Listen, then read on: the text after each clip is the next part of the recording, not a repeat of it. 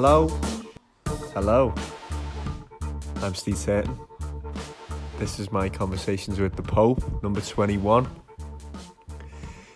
It's currently 2 o'clock in the morning, just watching the Miami Heat Boston Celtics game.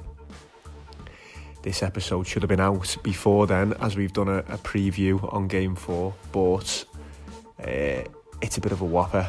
It's near on two hours uh, this week's show. We're not doing one next week as I'm away. So, uh, yeah, we've got a packed one this week. Loads of sound bites, loads of music, uh, loads of funnies, uh, everything from Donald Trump to uh, Busta Rhymes tunes in there. Uh, we're looking at all the old favourite subjects Liverpool and Everton, getting stuck into Thiago and uh, Rodriguez. I'm walking it back a little bit with my old mate Fabinho after his uh, stellar performance on Sunday. I'm also eating a bit of crow over uh, Bryson DeChambeau. Popey's basking in his US Open victory there. We're looking at the NFL, one of the most ridiculous weekends you've seen for turnaround wins and, and injuries. Popey's crying about his uh, 49ers injury list, so we get stuck into that. Uh, we're looking at the UFC. We've deserted that the last few weeks. So we're uh, taking a little look at Colby Covington and uh, some of his comments this week, calling LeBron James a spineless mollusk. So uh, sorry, spineless coward. It's Andy Ashton who calls people a spineless mollusk. So we'll get into that, and uh, there's all sorts of, of old school funny stories from from round our, our neighbourhood and our youth. Hope you enjoy it by the sounds of the reviews and comments, you, you still are enjoying the show, and it's uh, it's great to hear your feedback. Uh, we've got some big price tips of the week, Soho tips of the week as well to boot. So hopefully, on the back of last week, we can uh, get you a few more winners as well for this weekend.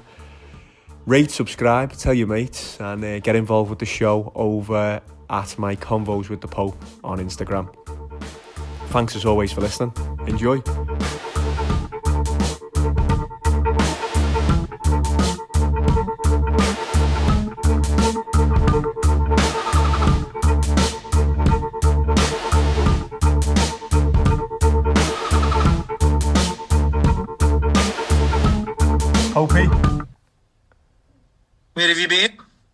Fucking hell, you give me the Prince Naseem Hamed treatment here. What do you mean by that? Just leave me in the ring, going cold. You're probably not looking forward to uh, today's pod after my uh, recent successes. I was going to say, uh, we should we get right into it? The victory lap on the golf. Why not, eh? Yeah, I don't really like to uh, shout about it too much, do you know what I mean? It's just part and parcel of who I am nowadays, and the pundits have, have mentioned it many times on this pod, and me, me record would, uh, would prove that, really. For anyone who didn't see it or didn't listen to the show last week, you picked the beefcake Bryson DeChambeau to win the uh, the US Open at the weekend, and he uh, Certainly he, did. he won at a cancer lad, didn't he? Without breaking sweat, really, yeah.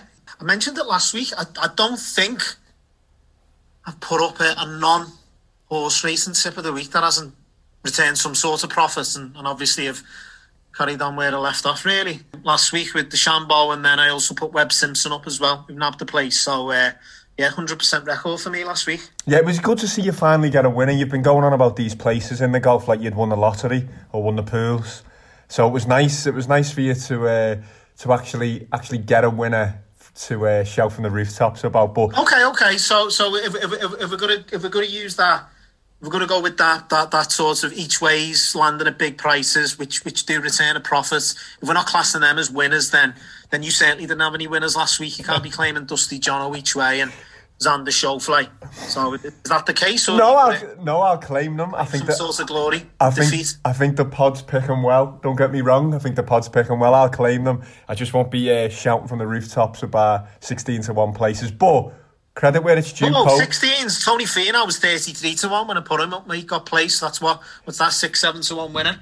So you're claiming them. Can I claim my each ways or not? It? Absolutely, absolutely. Listen, I'm not here. I'm not here to uh, to piss on your bonfire, Popey. This is your victory lap. Sounds like you are. It okay. was it was a great pick. I was thinking to myself all weekend, how can I play this? Because I've got to eat some crow here. I was saying, he's gonna he's gonna blow up. The roid rage is gonna kick in. I was thinking, ah, I'm just gonna have to go tail between the legs. Then it, it came to me. I might have a little a little angle, a little pivot. Was it was it really a major? No fans in the middle oh, of September. I'd probably say it, was the very definition of, of a major, more so than any other major that went before it. You think? Purely because it was on the hardest course they've, they've ever played. He was the only player to shoot under par, and he'd done so quite convincingly. So similar to the Tiger effect of the early 2000s, when when a lot of the uh, the courses on the PGA Tour were, were sort of redesigning the courses, setting it up differently, purely because of one man, and that one man was Tiger Woods. I think they might do a similar thing with Bryson. He just overpowering courses, mate. Didn't bother him whether he was in that thick rough because he was still basically putting it in the middle of the green. So I'd just say purely because of the difficulty of the course, obviously the strength and depth of the field, and I'd probably say it's more nerve wracking without a crowd there. Oh, I don't know about that. I don't know about that. I, I don't think so. Not not in golf. I think the crowd being there. I think golf is the most um, mentally draining sport. Possibly snooker in that crucible with the lights down and everyone silent. I think golf's not far off there. I'm not sure Let's see him do it with a crowd. That's all I'll say. Dusty's so what are you going with? Glorified major then for Bryson, yeah? I'd say uh, it needs an asterisk next to it, shall we say, that major. Two weeks after so the basically, FedEx. are you saying Liverpool winning the league last year? We'll have an asterisk next to it then, using that that same methodology. Like? Nah, it's it's different, lad. It's it's it's an open sport. Um, it's very very different. We'd already won the league at a canter with stadiums full. I think if anything, Liverpool earn more points off the back of the crowd and the atmosphere in the big games at Anfield. I I just don't know if the Hulk could have kept his shirt on there on, on the final day. if there was a crowd. You're clutching at straws here. We'll, uh, we'll, we'll discuss again come the Masters, which I think is it the 15th of November there or there. November, yeah. Yeah, I think, yeah. Again. I yeah. think he'll just overpower Augusta. It's, it's just fun. It's a fun journey for me. I hope that inspires people to say, hey, look, maybe there is a different way to do it. And, you know, not everybody has to do it my way. I'm not saying that. I'm just saying in general that there are different ways to do things. And if you can find your own way, find your passion, like Arnie said, swing your swing. Um, that's what I do. That's what Matthew Wolff does. That's what Tiger does. That's what Phil does. That's what everybody does. And we're all trying to play the best golf we can.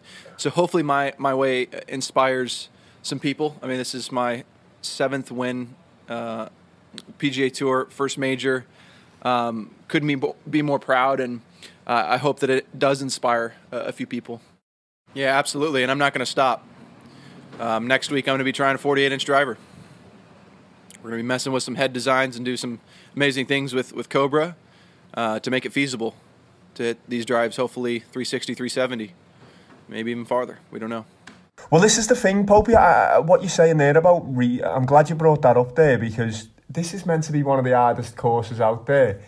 He's hardly at a fairway. His fairway connection was well down. And didn't it? Well, I don't, from what I, when I was watching it, I don't recall him hitting one, but it didn't didn't seem to bother him. Obviously, he was getting it out the thick stuff, really, with him being the juice bomb that he is. Like, so is that it? Is that it? Just just bulk up now, smash it as far as you can, rip it out the rough with your biceps and your forearms, and. Uh, and that's the way the game is nowadays. Do you think? Do, do you think the PGA will look into into changing it? Maybe make the rough higher.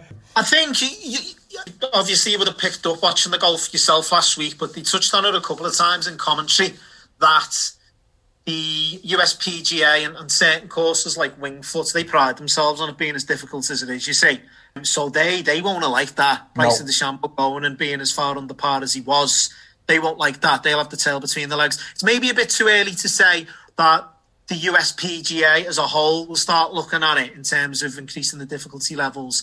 But I certainly think certain courses such as Winged Foot and a few others that pride themselves on difficulty will certainly have taken note.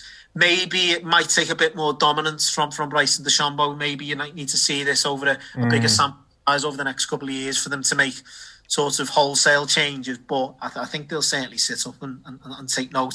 And I think as well, he, he may prove to be a little bit of a pioneer.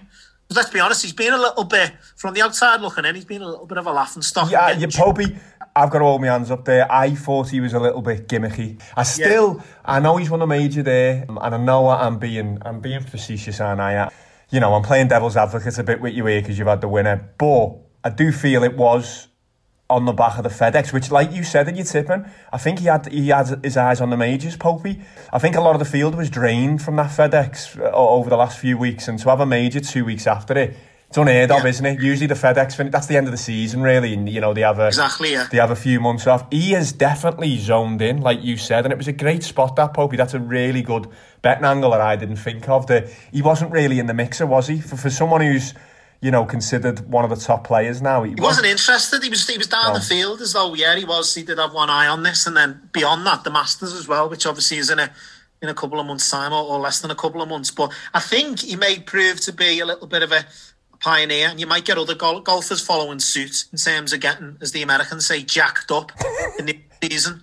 Because if you can just overpower golf courses, I've, I've never seen that before. Obviously, I know Tiger Woods was an innovator uh, and he changed the game of golf forever. But I've never seen a golfer consistently hit it in the thick stuff. And you're talking some of the thickest rough they'll ever play in, Yeah, ever, ever horrendous. during careers. And for them to just get it out with ease and just beating it in the middle of the green every time. Well, my question, my question to you on the back of that is, if players do start doing that, and, and Bryson DeChambeau himself, what's the shelf life on him? We spoke about it last week, and I've heard a couple of podcasts this week talking about it. Tony Kornheiser had a, a PGA guest on. Some of them think he can he can carry it on. He's in control of his body. I don't know if you can swing like that, and is it that hard? Apparently, lad, did you see him Saturday night? On the range, they had the floodlights up on the range, and he was just ri- he ripped about five hundred drives, full pelt, on the range under the floodlights before the last round. No. If you're putting that sort of madness in, I, I don't know. I think he's got a shelf life of maybe two, three years playing that way. Look at Tiger Woods. He always knew he was going to need like reconstructive surgery on his knees and on his back. Bit like myself. I can't see him going toe to toe with Monty on the uh, Champions Tour in, uh, in, in, in, the, in the future. Like, put it that way. I, can't, I don't think he's got much of a uh, longevity. But I don't think Bernard Langer's got anything to worry about, he, on the seniors tour? Although Philly Mix ripping shit up, is he? Wow. All on the Champions Tour, like, yeah. Yeah, the only thing he Um, ripped up this weekend was his card on Friday night, wasn't it? Fucking hell. Yeah, and that degenerate's betting slip, yeah, who I think that American had about 50 grand on it, didn't he? 75 grand on him, I think, wasn't it? Or 45 grand at 75 to 1 on, on Mickey, yeah. Sentimental. I, I don't want to spend too much time on the on this particular subject. I'm gonna or it's a question I'm gonna ask you now, but obviously you're into your conspiracy theories when it comes to PEDs. I know you say it's not conspiracies and it's proven. It's and blah, just, blah. yeah, it's just sport. It's just Thoughts life. on Bryson? Do you think he's he's juiced up or, or what?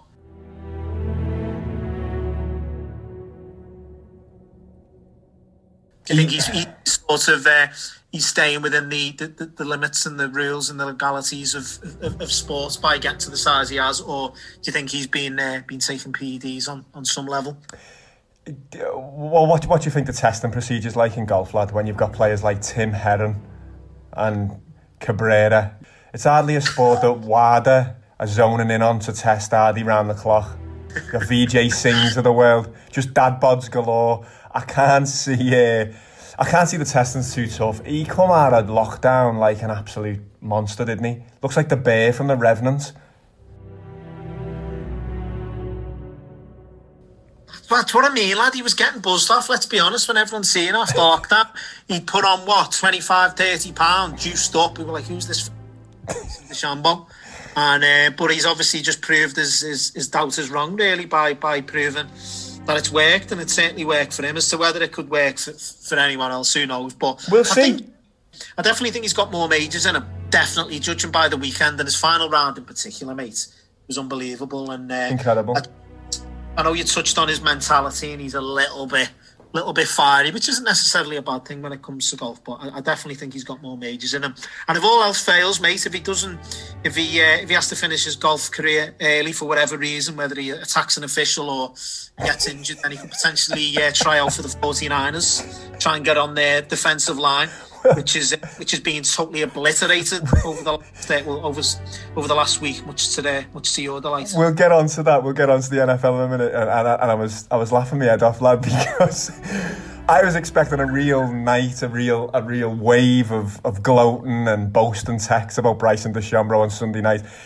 It was basically just, just a night of uh, the 49ers injury reports, wasn't it? We'll get, we'll, get, we'll get on to that in a bit, lad. Congratulations. If, only if we have to, yeah. I'd rather not, not really go into the NFL, but we'll, we'll touch on it briefly. Congratulations, anyway. though, lad. Congratulations on the bet. It was a great tip. Uh, and the pod's picking well, lad, as I say. Xander placed at 16 to 1. Dusty snuffed the place. A great final round from Dusty again, lad. I know you're always knocking his final round. Even par on that course to sneak back into the places was uh, was quite the round from Dusty, I thought, on a Sunday. Bit of a flat track bully though, lad. And he, again, he didn't turn up in the majors. What did I tell you? Mm. He's not. He's not going to be a prolific major winner. Mm. Maybe we have a big bet. How about this big bet between us over who wins the most majors from now in the next couple of years between Bryson and Dusty? Bunts. No bunting. Nobody gonna bunt. I'm gonna knock it to the fucking moon. If Power strikes him out, then 40% off a pre-owned BMW. How does that sound? 40%! You're gonna have to pay 40%, but 40%! If Mackworthy knocks it out of the lot, then the same everyday Ashley Schaeffer BMW famous low prices, okay? Either way, you're a winner. Either way, you're a winner. I'm losing money right now. So, um, what are they doing? It's a pitch off.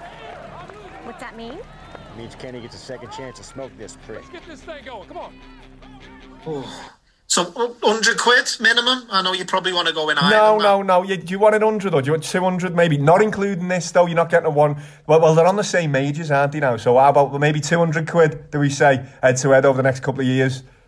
Yeah, but then that's a little bit ambiguous, you know what I mean? We've got to set a definitive timeline. Okay.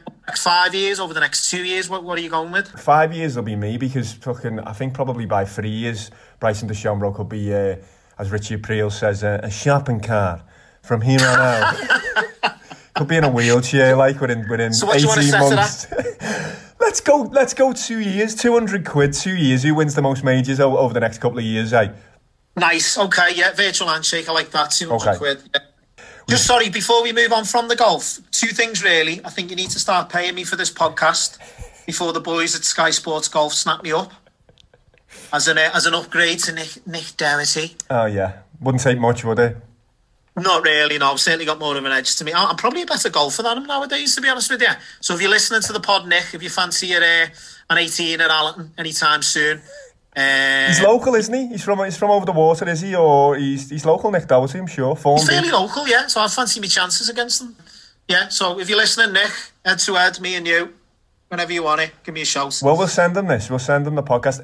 I think he might be a gambler, Nick. Looking at his uh, his commentary on Saturday night, he wasn't having Bryson at all. I don't know if he'd laid him. He was cheating Matthew Wolff's shots on, begging that they stayed up on the green on the shelves. Please stay, stay, stay up there. I noticed, yeah. I don't know whether he'd be having a little bit with Diane Dougherty, like. It seemed to obsess him, hadn't he? Mm, yeah, he seemed a little bit out of sorts, didn't he? And to be honest with you, though, he, Bryson's an, an hard watch, lad. I know you say he's box office, but he moans about his shots constantly. He moans more than you, lad, round Allerton. I was going to say, who does he remind you of? Constant commentary on the course You. every time shot, he's talking to it. That's just me. Maybe that's why I'm, I'm, I'm sort of endeared to him. I don't know. It's no joy, is it, for, for the majority of a round when you're drawn with Popey in every ball. Just remind me as well before we move on from the golf. How did your, uh, your tip of the week go? How, how Paddy Berger? How did you get on? I mean, he was me. He was me dark horse, me outsider. I think he was thirteen. Or was he really? I, I don't recall that. I remember you putting him up as one of your three tips of the week. Wasn't he 13? 13 over. Wow. Okay. Needing the bother day. I did actually back Dusty Johnson at 33 to 1 as well. Each way after the second round. Because they were always coming back lad. They were always coming back weren't they? I think those uh, those leaders once they change the course around. So not bad lad not bad. The pod's picking well. I don't think we should get it, get at each other's throats. We've had a winner. We've had three places in behind. You can't ask for more than that on a major We won't mention the fact that you'd laid Bryson on the final round then, eh? I'd also backed Bryson second round leader where he was in the clubhouse for free so he fucked me all ways really the juice bomb Paddy Reed, Paddy Reed got a birdie on the last to uh, to take that away from him. Like, yeah, he was in the rough and then You're horrible. So you, it sounds like you've literally backed every eventuality in the US Open, only to come away with no winners. How does that work? Eh? that's the way it goes, lad. You know, Uh, the tour championship was an absolute delight uh, of a, of a Okay. tournament for me. Uh, this week, not so good, but we move on. We dust ourselves off, and uh, Have you paid me me 20 quid, by the way, for me head to? Sunday night, right in. You know me, like. A Lannister always pays his debts, lad. You know me. I'm like fucking. So that's 2 0 on the head to heads for, uh, for full transparency, eh? 2 0. Yeah, you're doing well. You're doing well on the head to heads, lad. But we'll pick it up. I, do you know what? I'm just, just and you're in, lad. Remember that episode of Fresh Prince of Bel Air when uh, when the owl fella was playing pool looking shit and he. I do indeed, yeah, yeah. And then his uh, Uncle Phil turned up, didn't he? I'm giving you the Uncle Phil, lad. I'm getting you in on this 200 quid. These 100 heads to heads. We'll get onto some of them a bit later on.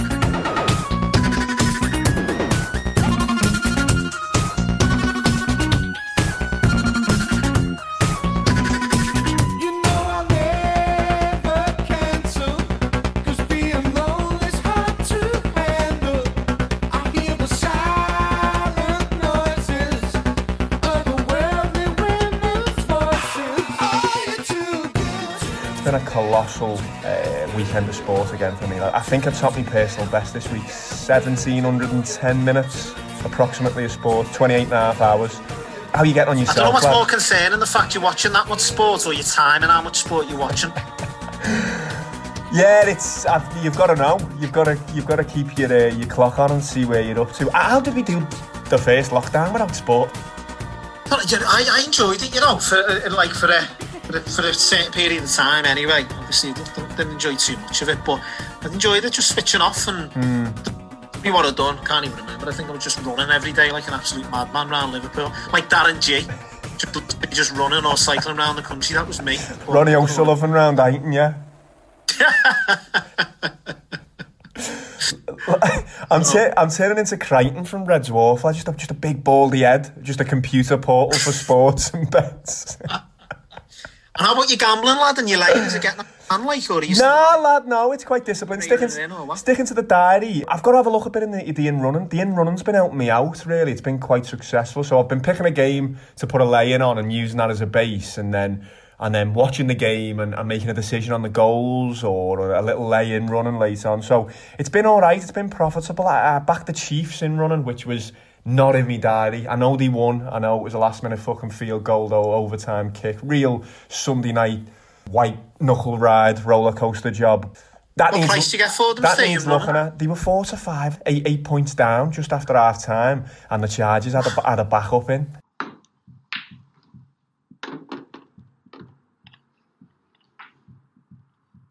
You hear about this thing with the Dolphins kicker? He went under a whole truck. Fucking motorcycles, huh? Helmet saved his life. He out for Sunday? Maybe the whole season.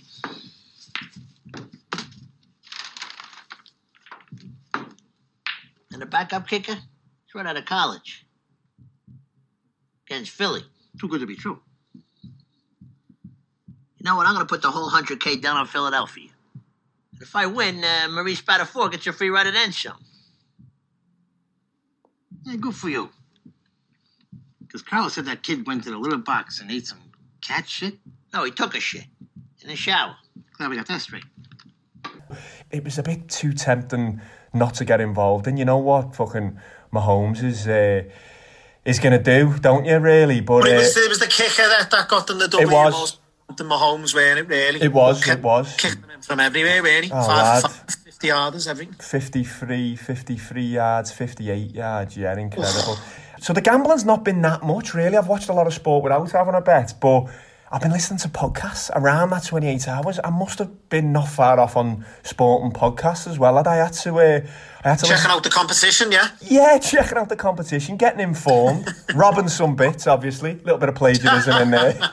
Aren't we? nabbing some takes. I had to listen to a fucking Melvin Bragg show on the uh, ancient Greek politician Pericles yesterday just to just to clean me palate a bit. Oh, wow. Fucking hell, you, you old culture vulture, you. What's all that about?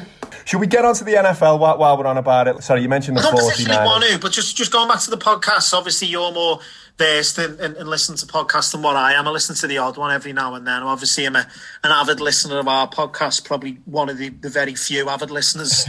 Um, to our own podcast, yeah. Are we the worst out there? Are we the most unprofessional? Or can it take some comfort in the fact that there are worst podcasts out there, both in terms of content and flow and, and, and unprofessionalism, really? No, yeah, yeah, yeah, yeah. There's worse podcasts out there. I've listened to a few that I've just had to turn off. They were fucking terrible. I'm sure we've Probably, I had... bet he probably got 100 times the listens we have, though, which is madness, isn't it? Yeah, they have, yeah. Our numbers still aren't great, but... Um, you know, cult classic, not bestseller, isn't it? For us, I think.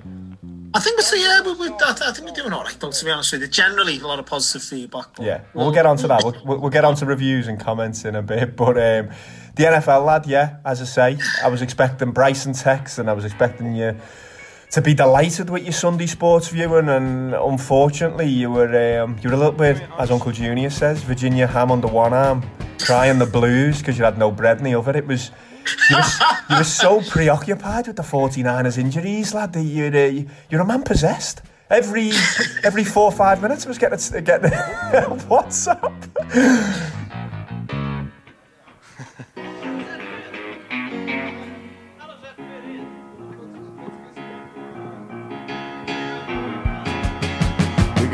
patch it up, baby, before we fall apart at the seams.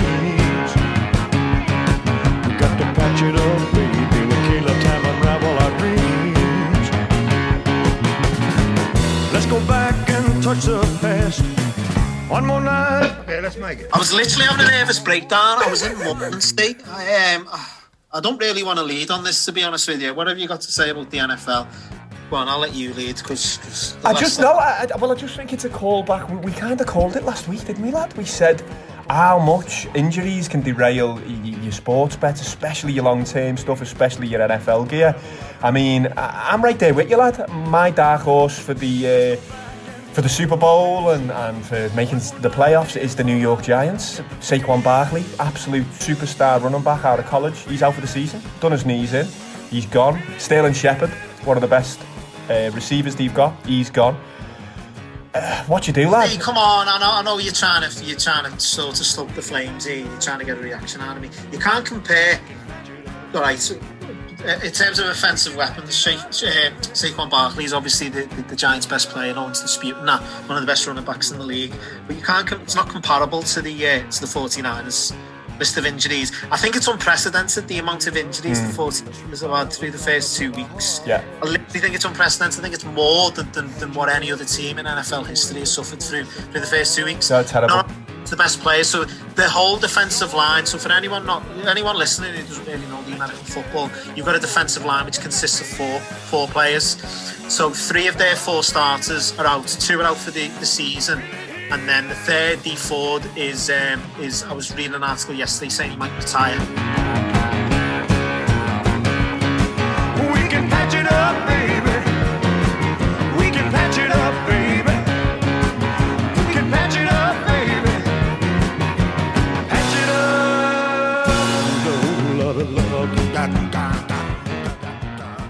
Which is brilliant. So that's the severity of injury. He's got back issues. There's no timeline on coming back. Oh So my god. So they, they've got the best defensive line going into the season. The 49ers' biggest strength, whether it's on offense or defense, overall their biggest strength is classed, is classed as their defensive line. So three of the four probably out for, for the full season. They got one starter for the defensive line. Drop on like flies. The quarterback's injured. Starting running back's injured. Their all-star cornerback in Richard Sherman, future Hall of Famer, is injured for the next few weeks just an absolute mess to be honest with you mate and I don't really I'll be honest I, I don't see how they make the playoffs because one they're in the strongest conference in the NFC West the three other teams in their conference are all 2 and 0. okay the 49ers won at the weekend but they're still only so they're at 1-1 they're still a game back I mean, we, we'd beat the Jets, lad. I think our golf society would beat the Jets, wouldn't we? Exactly. I just think the because of the injuries, the collectives. I think the only the only way they can make the playoffs is if Russell's, Russell Wilson for the Seahawks gets like a season-ending injury. Because in all fairness, the Seahawks defense, even with all the 49ers injuries to the likes of Nick Bosa, Solomon Thomas, Dee Ford, Sherman, even with all those injuries, the 49ers have still got a better defense than the, Seahawks. Seahawks are awful, awful on defense, and they've had a few injuries themselves. Well, I'm going to counter that in a bit in the tip of the week, but we'll get to that. We'll get to So that. basically, it's a battle I see between the two offenses, and I'd much rather go with a Russell Wilson led offense than than, than a, an injured Jimmy Garoppolo um, led offense in the 49ers. So I just don't see it. But I was saying to you, wasn't I? Really, I was good at just just for publicity and good PR for the pod, similar to how. I think Betfred paid out on Man United once in January or February, and a, few bookies paid out. Paddy on Power the same on Liverpool last year. Yeah, yeah, just just for good PR. Part of me was just going to pay you this week for the Well- for our heads because I can't see the 49ers making the playoffs. But the other part of me, and and, and, and, and what I'm probably going to go with is is wait until the, uh, the the whistle's blown on the Super Bowl in February before you get your money. I think so. I think that's always the best way to do it. Let's let's fill our listeners in on that. A few of them will know who, listened early on. We had an head-to-head bet. Um, your 49ers, the Super Bowl finalists last year, lost in heartbreaking style. You give me two to one that they wouldn't make the playoffs, didn't you? I had 100 quid with you I did. at twos. Yeah. I did tell you about this Super Bowl hangover. But But come on, you can't. No, I not know. having that done. It's, it's just the reason I don't think they'll make the playoffs is because they've been totally depleted by injuries. So what's your? It's not reverse psychology as well. I genuinely just don't see how they make the playoffs coming out of that uh, that division as well. What are your thoughts? Do you think you, you count your money already? Do you think still think they've got a chance? Do you think they're going to have to rely on other teams getting severe injuries as they have, or what, what do you think? Uh, they're going to struggle, aren't they, with those injuries? As, as you say, Russell Wilson could get took out next week for the for the Seahawks, and then they're up shit creek, aren't they? So, I think with the NFL, you've just got to you've just got to sucker and see. As Jimmy Garoppolo has said a few times, I'd imagine over the last couple of years. You've just got to you've just got to hang fire and see what happens. And no wonder you turned. In, I didn't realise the the extent. I had started ignoring the the messages at one point. I felt like texting you and saying, "Pope, look, put the fucking Antiques Roadshow on or something, mate. This is no good for your health. This." No, no, and I knew I was get, getting to you. I just had to, as I say, it was the morning, and I was even. It got to the stage, didn't it, where I was apologising for texting you because that many injuries. But what are you saying? You didn't realise the severity until the Monday. Well, just the just the quality of players that have gone uh, is is Nick is, Bosa, Nick Bosa was, I think, second favourite behind Aaron Donald for Defensive Player of the Year. Got Defensive Rookie. He's their best player on defence. Gone for the season. Is another starter on defensive line gone for? You wouldn't mind if they're just little knocks, but season-ending injuries is uh, is hard to take. But just to fill the listeners in as well, apparently a big cause of the injuries was they were playing at the MetLife Stadium, which is home to the New York Jets and Giants. Yeah. Uh, and they pick a different turf. I don't know whether it's just been put in for this season. Not too much. It's it's like a combination of astro and grass, but it's got like rubber in there. It's a bit of a mad one, and there's not much give when you you plant your foot basically. So anyway, the 49ers are kicking off. They've complained to the NFL. The NFL are looking at the pitch for future games. Guess where the 49ers are playing again this Sunday? MetLife Stadium against the Giants. playing the Giants this weekend, aren't they? Which, which has potentially ended their season. They're playing there again this Sunday. So what does that do to the psychology of the players as well? Oh, I don't know. Going back out there, wouldn't, wouldn't surprise me if the uh, Giants' offensive coordinator Jason Garrett's come up with the uh, the plan to put that new turf in. He is the most fucking useless man in, in American football. That man. You know how much I hated him last year for the Cowboys. He was head coach. I don't know how he kept his job for about three years. And you know what, lad? You know when I was doing my anti-post bets be- before the season started. I completely forgot that the Giants had hired him. I'd said I wasn't going to go near the Giants because of Jason Garrett. Did you see the play calls on uh, on Sunday night? They basically played Chicago off the park. They had uh, 10 seconds left on the clock. They were in the red zone. They were uh, basically goal, about 10 yards out. Uh, they needed a touchdown to win the game. And he called a run and play, lad. He lost eight seconds off the clock. Um, and, then it, and then it was an They want the offensive. little redhead, yeah, the little ginhead, Garrett. Oh, God. Jerry Jones's love child. I didn't realise he was the offensive coordinator for the Giants. It's offensive that he that he's that he's employed. I know he's an offensive But yeah, coordinator. he's yeah, he, he- he's an offensive yeah It's, coordinator. it's horrendous. So yeah, as you say, I, I know you're up shit creek there with, with, with your 49ers bet. I'm in similar shape with Atlanta, aren't I, lad? We've got a head to head. How long have you got on Atlanta today? Where'd you start? Atlanta was up 15 with 4.45 to play. Louis-Philippe Ladouceur, the snapper. Chris Jones is the holder. Greg Zuerlein from 46 to win it for Dallas. Hold is down, kick is up, and it is gone! Somehow, some way, the Cowboys have won it. Well, for anyone who didn't see it or who is, isn't into the NFL, the Atlanta Falcons played the Cowboys on Sunday. Uh, since they started records in 1933, yeah, teams who scored 39 points or more and had no turnovers were 440. I know they hadn't lost a game. The Falcons made it 440 and one on Sunday. Atlanta had a 99.9% chance of winning the game at one point in the fourth quarter.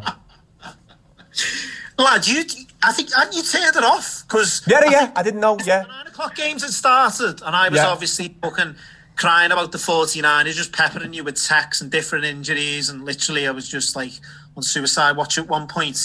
And then I think half an hour later, you were like, lad, the uh, the Falcons lost. So were you watched that game and you turned it I off? turned it off. I put the golf. Chalk it up to a win. I put the golf the back on. I put the golf back on, lad. Don't get me wrong, you, you, you can cry about the 49ers. Absolutely, I, I'm with you on that. But the way Atlanta lost that game, the way they've lost the first game, Matty Ice, uh, he's putting up he's putting up MVP numbers. he's not, lad. Lad, he- Matty Ice, he's a mess. That was the reason I had that bet with you about the Falcons. lad. Pope, What- what- are you kidding Falcons? me? No turnovers, no interceptions. He threw for about 450 yards again, put about four touchdowns up. He's having about 60 attempts a game. Yeah, that's fine. It. Crap. That's all right though. We'll take that. No, shite. Matty Ice. Matty Ryan is a great quarterback still. I, I, I honestly think if his defence turned up, he could be in the MVP race. Atlanta could be 2 0 at the moment. The only upside, lad, the only upside we've got, I know our mate Mark Davis will like this because I'm sure he backed um, he backed this tip of the week, this old tip of the week with uh, with a free bet he had. Marlon Davidson, remember we tipped him Rookie of the Year. I remember that character, no. Don't you? 150 to 1. Marlon Davidson out of college, massive character, said he just loves smashing people up and whatnot. Oh, had- defence. You've got him for the defensive rookie of the year, haven't you? Defensive rookie of the year, 150 to, 150 to 1 at, at the Atlanta Falcons. He hasn't started yet, lad. He's been out with a little niggle, a little bit injured. So hopefully, if he comes back and the offence can carry on doing what they're doing, hopefully Marlon Davidson can come back and it'll be it'll be good for our defensive rookie of the year bet with a bit of luck. Fingers crossed. Uh, not so much Matty Ryan on Sunday. It was more like Matty crying, wasn't it, after he blew that lead, lad? I can't believe it. I can't. I can't. I can't believe it. Ninety nine point nine percent Pope. And I know. I know people listening who who are into the NFL might be thinking, "Oh, well, it's one game. What's it matter?" But you've got to remember it's a sixteen game season. So, so like one game is like double, nearly three times as much as like a, a footy match is. They're so important for the implications of, of getting to the playoffs and, and winning your division and whatnot.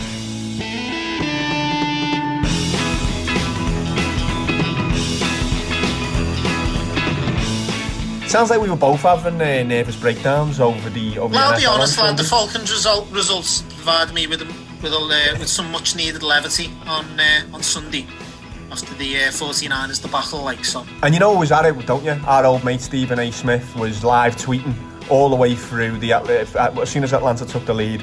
Stephen A. Smith was out there mocking the Cowboys fans, saying how much of a joke they are. They aren't going to make he's the got a playoffs. complex with the yeah. He hates the Cowboys. Then he's got a, like a personal vendetta against them. He's the real jinx, that prick. Honestly, anything he touches goes to shit. Prediction wise, or when he starts mocking something, it's just, But yeah, he's the most respected and highest paid sports pundit in America, and rightly so. Just pure pantomime. Isn't? It's outrageous. It's outrageous. This weekend, some big games this weekend in the NFL. Lad, have you seen it's uh, Ravens, Ravens Chiefs on Monday Night Football? Oof. Oh, that's huge. That's well, certainly. The, I, I think as it stands now, I'd probably say that comfortably they're the best teams in the NFL. I think uh, probably even more intriguing for me personally. I know that that could be a game for the ages with those quarterbacks.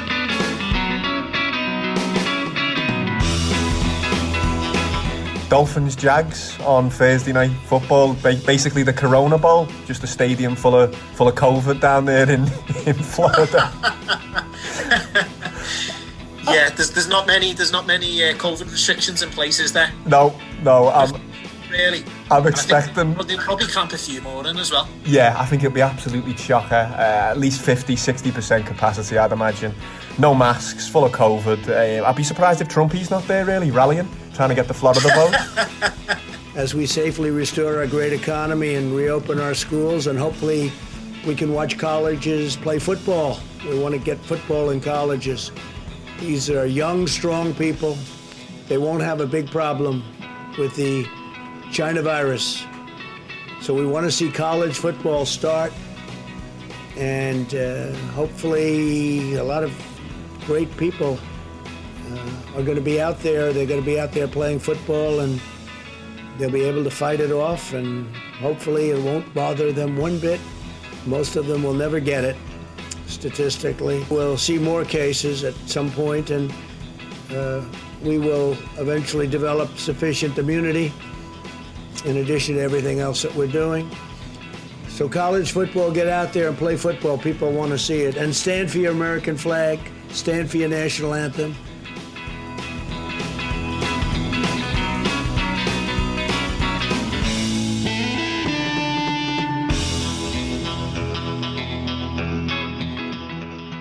Half time, yeah. Is, is he the half time entertainment? yeah, part of his campaign rally. He could be like that's enough on the American football. Should we should we get on to the, uh, the the domestic game? No, we spoke about your tip of the week there, but I know only six to four, lad. The Everton Arsenal double landed last week for anyone who, who went in on, on the shorty.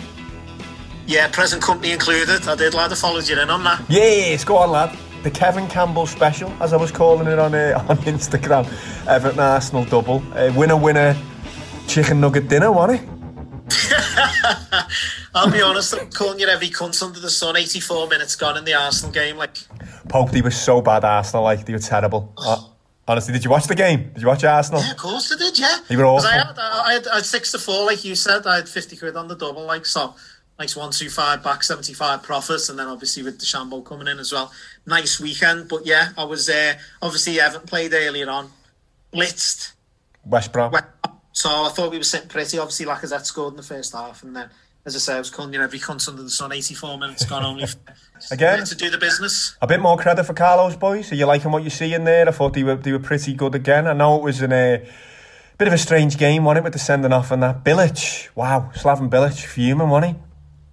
Well, I said, yeah, again, going back, you asked me there if I'm giving Everton credit. I said last week, asked me in a month's time. So, again, just to reiterate that, ask me in a month. Okay. Um, there's no, no no doubt about it. The starting 11's pretty strong, but I don't see much squad depth beyond that. I think if they get an injury to James Rodriguez or to Richarlison, then I think they might struggle. But so I think as the season goes on, I think that's when the, once injuries start to creep in and suspensions and what have you, you might you may start to see them struggle a little bit. But no, for the time being, they- they've certainly improved since last season. They got a good manager at the helm and they got a few few dangerous players. But obviously, they must be looking over to uh, Stanley Park to Anfield and. Uh, Crying, crying into the pink echoes, just looking how, how, how good Liverpool are doing. Like, I think they, they, they seem quite buoyed. I've seen um, Blue Mick here, you know, from the village. I know you've had some uh, disparaging comments about Blue Mick. you're the Uh, nonce.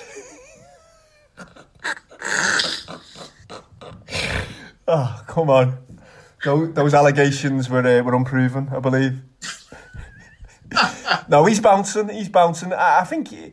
I think it's good for the city, lad. I, I know most most Reds won't won't think that, but I, I remember when uh, Bobby Martinez had a great side and we were flying on the Rodgers, nearly going for the for the league. It was great living in the city. The whole city had a, a good vibe about it. And I think. Uh, I think it's good, lad. I think it's good to have a, a good competitive uh, derby, possibly in our sights down the line, and uh, yeah, Won't go that far, like, but I was certainly uh, rooting for them on Saturday with, an, having, with having backed them in the double with uh, with Arsenal. So Yeah. I was, uh, yeah, I was, I was, I was pleased at the weekend at least. And as I say, there are obvious, obvious signs of improvements. So, what are their aspirations for the uh, for the season ahead? If anyone wants to get in touch through the page, any Everton fans, and tell us what your aspirations are, then Yeah, I think Europe. I think Europe's a, a must. I'd imagine. I think they'd like to crack the top four, but as you say, I think probably there needs to be some additions at the back for me. I don't like that centre back pairing at all. I mean, they weren't tested much against Tottenham. I know. I feel like they've conceded two there, even against ten men. I think there's still work to be done. Yerry Mina, not sure about him. You know, suspect any. he, he doesn't look an Ancelotti sort. He's hardly Franco Baresi, is he? Oh, yeah, he's a bit suspect, like a bit Titus Bramble X S, to be honest with you. Yeah, Mm. doesn't, yeah, it doesn't convince me. And then Michael Keane's not much better. But they're certainly dangerous going forward. I think they'll be an entertaining team to watch this year. Like, Yeah, you're right there myself. I'm going to absolutely contradict all this and uh, flip over to the dark side. I'll become the Merseyside Panto villain in the tip of the week, but we'll we'll get to that in a bit. Are Let's. you doing a what? Are you doing a one eighty Ah, on the well, Bluebird? well, well, let's well we'll, we'll we'll get to that in a bit. All will be revealed in due in uh, due course, in my due friend. course, absolutely. Yeah, little teaser. Oh, yeah, little preview there. But I'm uh, sure everyone's on the edge of the seat. exactly, lad. Exactly. exactly.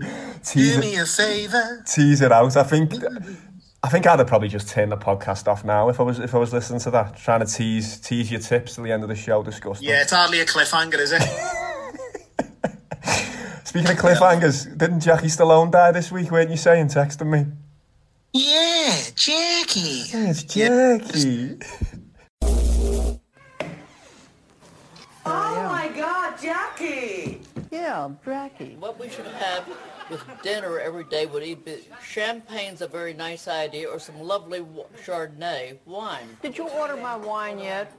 What the hell's going on around here? I never knew I was coming Oh, to a oh, and dump like this, Nick. frankly. you have to give us some material to work with to cheer us up so we get motivated intellectually and physically. I haven't noticed one person come into my bedroom and bring me a cup of tea.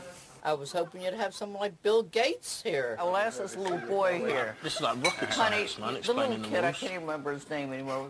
What is your name? The little kid, apparently. How about sending in a lovely harpist? I had a nightmare last night. I dreamt that Sylvester came to visit me in the middle of the night and bought me a dictionary. Is there anything for breakfast? Breakfast now? Is the, It's, are it's breakfast? nearly midnight. It's, you said it's 11 in the morning. No, oh bless you. I am sorry. We meant we said at night. You gotta be kidding. Big Brother is always listening. Well, tell him he can kiss my ass. I hope he listens to that. Probably the third most infamous Big Brother. Character. Say both sides of the pond. Yeah, do you remember when you went into Celebrity Big Brother with Ah. her, uh, a former daughter-in-law? There was a bit of hostility there, and then she just cut Amazing. turns up halfway through the uh, series. Yeah, Velour trackie, medallions. yeah, Jackie, just full of plastic surgery. Brilliant. Do you remember it was Mikey Dutton's army from round here, a, a, heroic drinker back in the day? Like, do you remember it was his catchphrase for a while? Yeah, it's Jackie. That's all he used to, he used to Yeah, say. Jackie. It, Brilliant. It I me. remember, uh, yeah, some of Mikey Dutton's famous drinking feats. Oh. Was it down to about two or three seconds with a pint? I think it was. I think his best was about two point one seconds, wasn't it? I think. Just swallow it like it's gone. Yeah. Almost gulp, and you're like, what's going on? Just open his gullet. It had me thinking about what you mentioned, Jackie Stallone. It had me thinking about Mikey this week. Lad. Were you there? Is that a bit of a segue that from the Blue Boys into Jackie Stallone with uh, with obviously his son being yeah, the big Everton fan that he is? We don't even know we're doing it now, do we, Popey? Se- seamless, effortless. The big brother, but go on, I'll let you uh, you, carry on with Were you at that party, lad? Were you at that party with Mikey? Oh my god! And I, I don't know if we should mention names here, but we were at one of our mates' house parties. His uh, his mum and dad were down the caravan for a while. I think we were 17, 18ish. Mikey was a bit Is it older. when he was calling the dog a toaster? Your dog's a toaster? no. Okay, must be another one. no, it wasn't. that. I don't remember that one. Yeah, it might have even been one of Andy Main's, yeah. You sound- It might have been, I don't know. I think I might just pack. I don't even think we can top No, that, that the story. toaster or something. I think that'll do us. You know, I think that we should just leave it there. The mate. Your dog's a toaster, lad. Yeah. Anyway. No, but lad, we, we, we, we'd, anyway, his man and dad, our mate's man and dad were down the van and um, his nan had come round to check on the house on a Sunday morning. I don't know if we should mention names. I might have to edit it out. Elsie, lovely woman, like Elsie. And, uh, Okay, yeah, yeah. You met her herself, you yourself, and uh, she course, got yeah. she got quite the surprise there on the Sunday morning. The house was absolutely upside down, bevies everywhere, ciggy butts on the floor, just cans, just all over the place. I think I was in bed with a cousin. Uh, it was just yeah. What was his name? Oh, how long it take the guy to come, T? Hear what I said? Again. So yeah, I, we, we, you know, when you just sense that something's wrong, I think we were upstairs and you, you can just hear like, obviously the nan shuffling around the house, aghast at the carnage. Can hear her just gasping room to room. And um, Mikey Dutton was apparently in the living room and he, he could hear her come in and he just, he just basically played dead on the floor, rolled onto the floor, zipped his hoodie up, put the hood up, just face down into the living room rug. Now the nan, the nan lived over the road from Mikey, so she knew it was him. And apparently our John was in the next room just for like maybe five, maybe longer, seven minutes. She was just saying, Michael, Michael, is that you? Michael. And he was just laying on the floor like a dead fish, just shaking his head. No, just shaking his head as if to say no, just not saying anything, no noises coming out of him. Just, just not. Well, face down, so she can only see his other, but she knows it's him, so he's just not even saying nothing. He's shaking his head. That's ridiculous. Michael, Michael, is that you? Just with his hood up, tied to the face, not moving. Like, yeah, yeah, house turned upside down. It's. Uh, What what used to be some great parties back in the day. That was one one particular venue, and then obviously yours as well. The two Yeah. uh, two party gaffs. terrible, Brilliant. really. Like what we put our parents, time to be alive, Stephen. what we put our parents and grandparents through was uh, was was quite traumatic, wasn't it? Jesus. Speak for yourself, yeah. So yeah, Gangan didn't get any of that uh, those headaches, did she?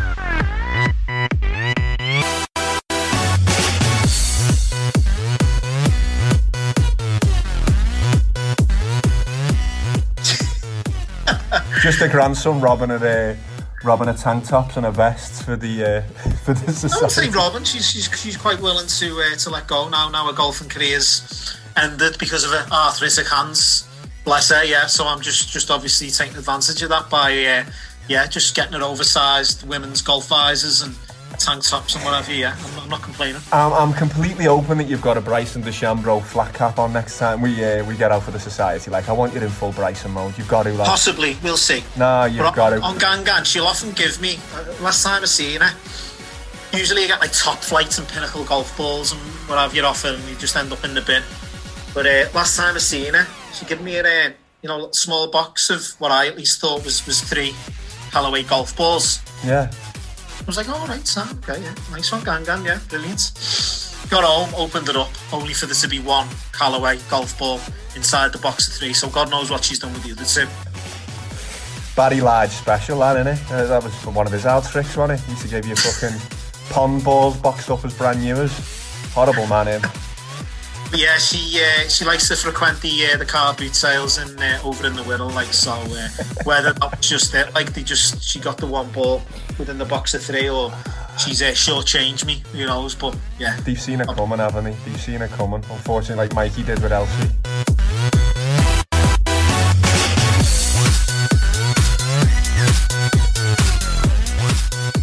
I mean, not just let me just. I did mention that I wanted to go back to Big Brother, so I put obviously yeah, Jackie. Oh yeah, go on. Yeah. the third most memorable Big Brother moments. You'd be hard pressed to, to obviously beat Sandy. Getting over the fence. Yeah, the old legend that is. Obviously, choosing these uh, is, is is the right opportunity, at least in his eyes. They're all enjoying the England game, so he gets off, spoils it for everyone. Brilliant. I don't know whether you- you've you've ever seen this, but I remember watching many many years ago. There was like some something on Channel Four. It was like sort of infamous Big Brother moments across the globe. I can't even remember. We're gonna have to try and dig it out. In America, some lad went into Big Brother with about ten Garys up his arse. Got to the house, got to about day three, was bored and just started eating Garys and subsequently smashing the house up. You're gonna have to try and dig it out somewhere. The footage, you know.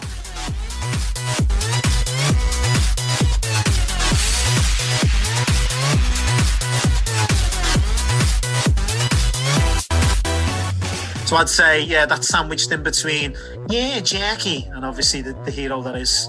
Wasn't Mikey Dutton, was it? Sounds like one of our house parties, that. Gary's out three days in.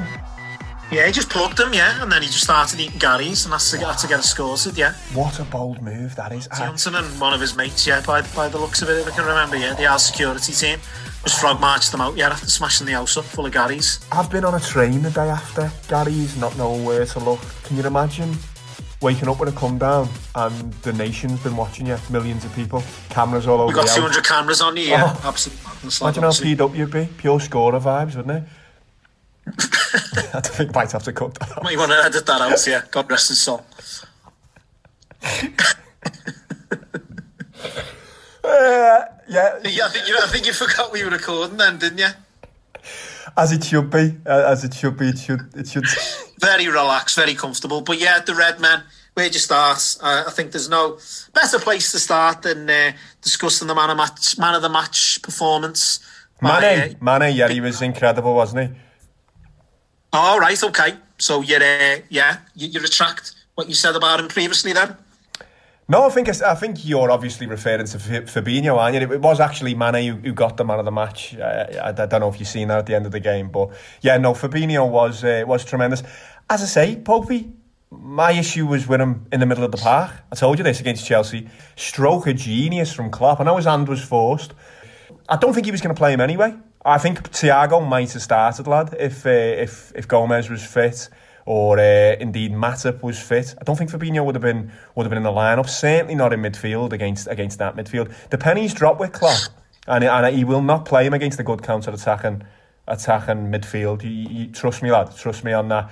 Well, ultimately, as the, as, as the season plays out, we'll, we'll, all will be revealed. But I'm just massively grateful uh, that we have such a quality, versatile player like Fabinho, who we can call on in a time of crisis, as as Sunday could have potentially been with only one fit centre half. He was brilliant. He was. that he can just step back. It reminded me a little bit of Sami Hyypiä when we Yes. Trafford 4 1 a few years ago. Literally, there was an injury in the warm up. He hadn't played all season. He come in and then he had, I can't remember whether it was Ronaldo or Rooney, probably both of them in his back pocket all, all, all game. He was probably about 34, 35 at that point, Mm. right of his Liverpool career. Um, and yeah, he just, just, just literally bossed, bossed them. He hasn't played there, I think, since last season. We played someone away and he had to step in uh, centre half and he was brilliant in that game. And he was probably better. Timo Werner obviously was getting all applauded after his debut at Brighton. And he uh, I sent you that picture, didn't I? He literally had him in his arse pocket. Oh yeah, he was fantastic. He was. I'm not buying into him being as as as, as um, susceptible in the middle of the park to, to mistakes or to getting to getting beat or whatever you want to go with it. I think he's he's he's probably he's just as good, if not better, in the middle of the park, and I think he'll go on to prove that this season and beyond. We'll see. I do think he'll he'll play more games at centre back, apart from against teams who are going to sit back at Anfield. I think that's where you'll play him because we'll get more of the ball and he can he can pick passes and whatnot as long as they're not fast counter attacking teams. I mean, he still turns like the nine one four at times. Like what was the one that took you Oh, to the nine one flared, yeah. Sorry, the Al Wenger bus, yeah. Unthinkable. He was incredible though. He was. He was tremendous on Sunday and. Okay, okay. So this is yeah. Again, you you, you, you sort of sound as though you yeah you're backtracking from obviously Bryson. We've already touched on that. So would you go as far as to saying Fabinho's an invaluable member of the squad? I think he's very, very. comments you've had to say about him previously. Li- li- You Paul- backtracking that, would you say he's an invaluable member of the squad? Um, uh, I don't know about invaluable. He's a great member of the squad and versatile. Um, Okay, so that sounds like a backtrack of sorts. Anyway, I'll take that. It's another W for for uh, for my win column. Anyway. I don't think he's a terrible player, Pope. I've told you this. I think he's fantastic on the ball. I think he picks passes. Oh, you've never said he's fantastic think, on the. I think he picks passes. Ah, you've never said that. Have I not compared him to Pirlo? Have I not said I think he's a bit, he's more of a Pirlo for us, a, a, ball player rather than someone who offers protection to our back line? Don't recall that. You're gonna have to dig out the sound. I'll have to pick that out. I've definitely, I've definitely made Pirlo comparisons, definitely. But I don't think a lot of the time that's what we need in the middle of the park when you've got fullbacks going on. We've hardly got Maldini and Cafu, a, a fullback, have we? I think they push on so much that I think you need you need protection as, as much as anything there in the middle. And uh, I prefer more of an engine. Uh, and then you've got someone like Thiago who I feel I was going to say, let's discuss the elephants in the room, mate. We were talking about Liverpool for five minutes and we haven't even touched on Thiago.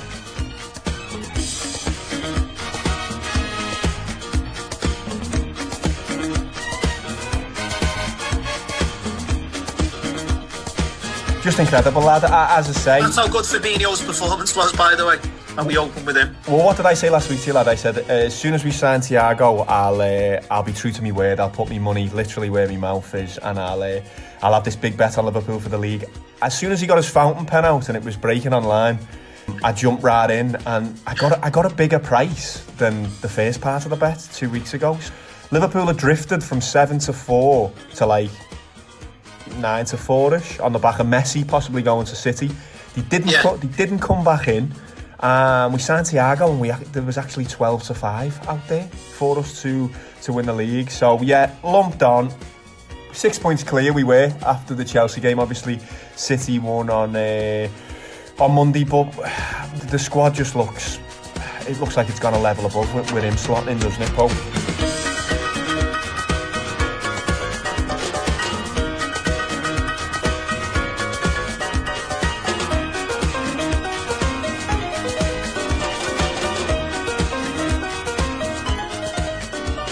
Doubt, I don't want to put the mockers on it, lad, but honestly, I just think it's I think it's buying money, you know. I think it's a really good investment. If I had your type of money, then I'd be uh, like doing something similar. But I- yeah, just just add Thiago. I was speaking today, our mate Moscow, listen to the podcast. He made a very good point to me. He said that when we've like Liverpool, which is very true, we've always created world class players, the likes of Mm. Suarez, Torres, Yeah. Alonso, but they've never been world class when they've signed us. No, we're a selling club at the top, aren't we? Really, for for for your Yeah. Madrids and your Barca's. But he says more so than any, and I think he's got a point as well. He said more so than any. any other player, certainly since we've been supporting them from when we were young, he reckons this is like the most, uh, the only ready-made world-class player we've Mm. signed, Mm. and up 25 million, an absolute bargain. I put, I, I, I counted him with with Alisson. I said Alisson. Ah, yeah, Alisson. I, I'd forgot. Alisson. Yeah, I'd forgot Alisson, to be honest with you. Yeah, yeah. He was really, really wanted all over the world, wasn't he? Yeah, but he, he makes a good point there, Moss, and I, I- think there's a bit of truth to it as well. He- And he just, for him to let's get it, let's let's give it a bit of context. Steve. He'd signed on Friday. He hadn't had a training session with us. Doesn't He need not one. With us. Doesn't he met the one. players, what for a few hours potentially. He goes in the middle of the park. He has 75 completed passes in his second half cameo, which is most passes completed passes by anyone since opposite I know. I know, it's insane. Don't get me wrong. Training session. Don't get me wrong. In, everything was through in, bang, bang, bang, bang, bang. And we just look like a different team in all fairness with him in the middle of the park. It was against ten men. Obviously, that's got to be factored in. But, but plenty of plenty of players have had ninety minutes against ten men and, not come anywhere near them stats. So it was it was an incredible stat. He looks, lad. I mean, you don't want to get carried away, but I have seen a lot of them for for Bayern Munich, and he's like Xavi, Iniesta, and Paul Scholes mixed. It's it's perverse, isn't it? Maybe a bit of Xabi Alonso in there on top, but. He's got more legs than Xabi. He's quicker across the across the grass, isn't he? Why wasn't he more sought after? Like, why, why was it only us and the Mancs, reportedly, I don't know. I don't know. He's just he's just seen something he likes here, hasn't he? And, he, and he's fancied he's fancied coming in. Very similar to Rodriguez with Ancelotti. We've seen from Rodriguez, people were saying uh, with him that oh no, he might be past. He's hardly played any games. You can you can just see class right away, can't you? Rodriguez's touch and you know to come out of the wilderness. At least Thiago's been playing. Rodriguez has, has been on the sidelines. His touch looks amazing. I think we've got two fucking unbelievably high class players there on Merseyside. That you like to, to, to watch over the uh, over the next couple of seasons.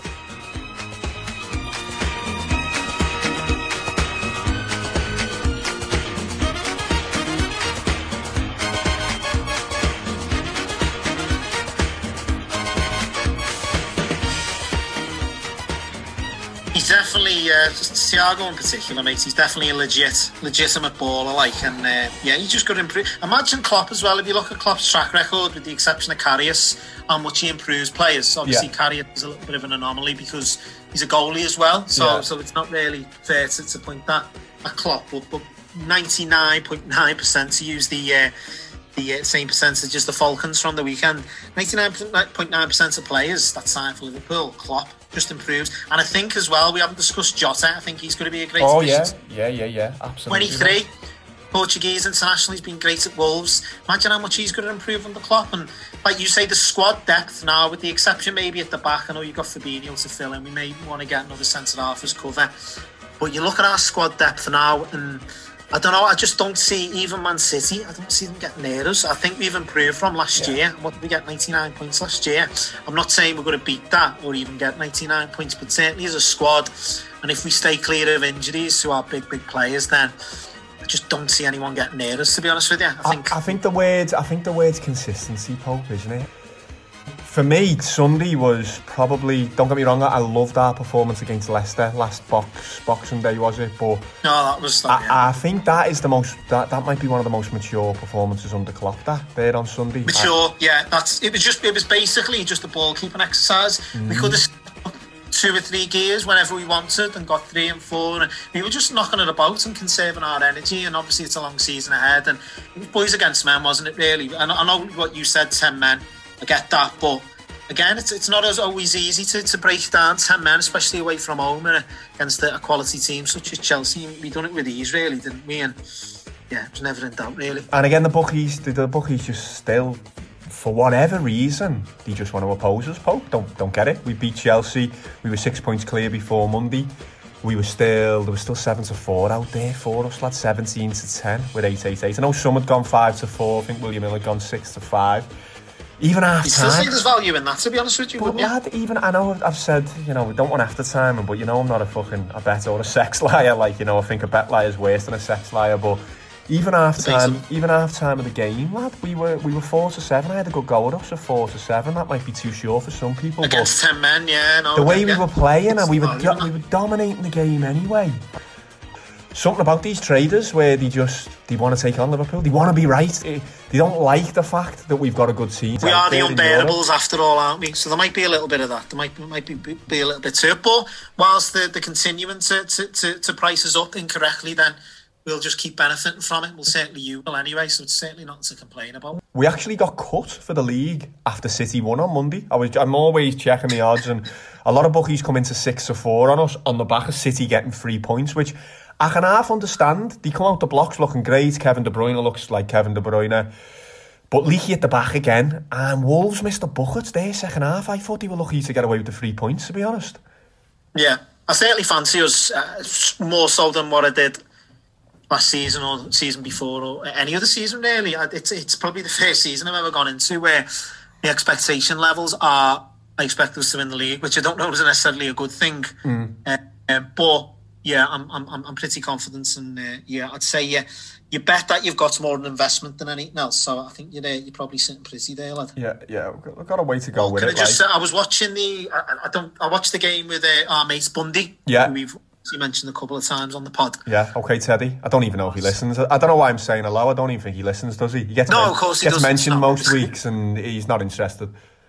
We haven't got the most supportive of friends, so you can put Bundy in there and Yeah. Phil. And Why would I want to listen to yous waffling Minutes. on? I think was was one of his one of his comments. Yeah, it's quite yeah. Fair point, not- like. was he? Well, there you go. So anyway, he come round quite civilised, little cup of tea, bite to eat, watching the footy. So we get to the second half, and then Bundy just hits me with, you heard about him, lad?"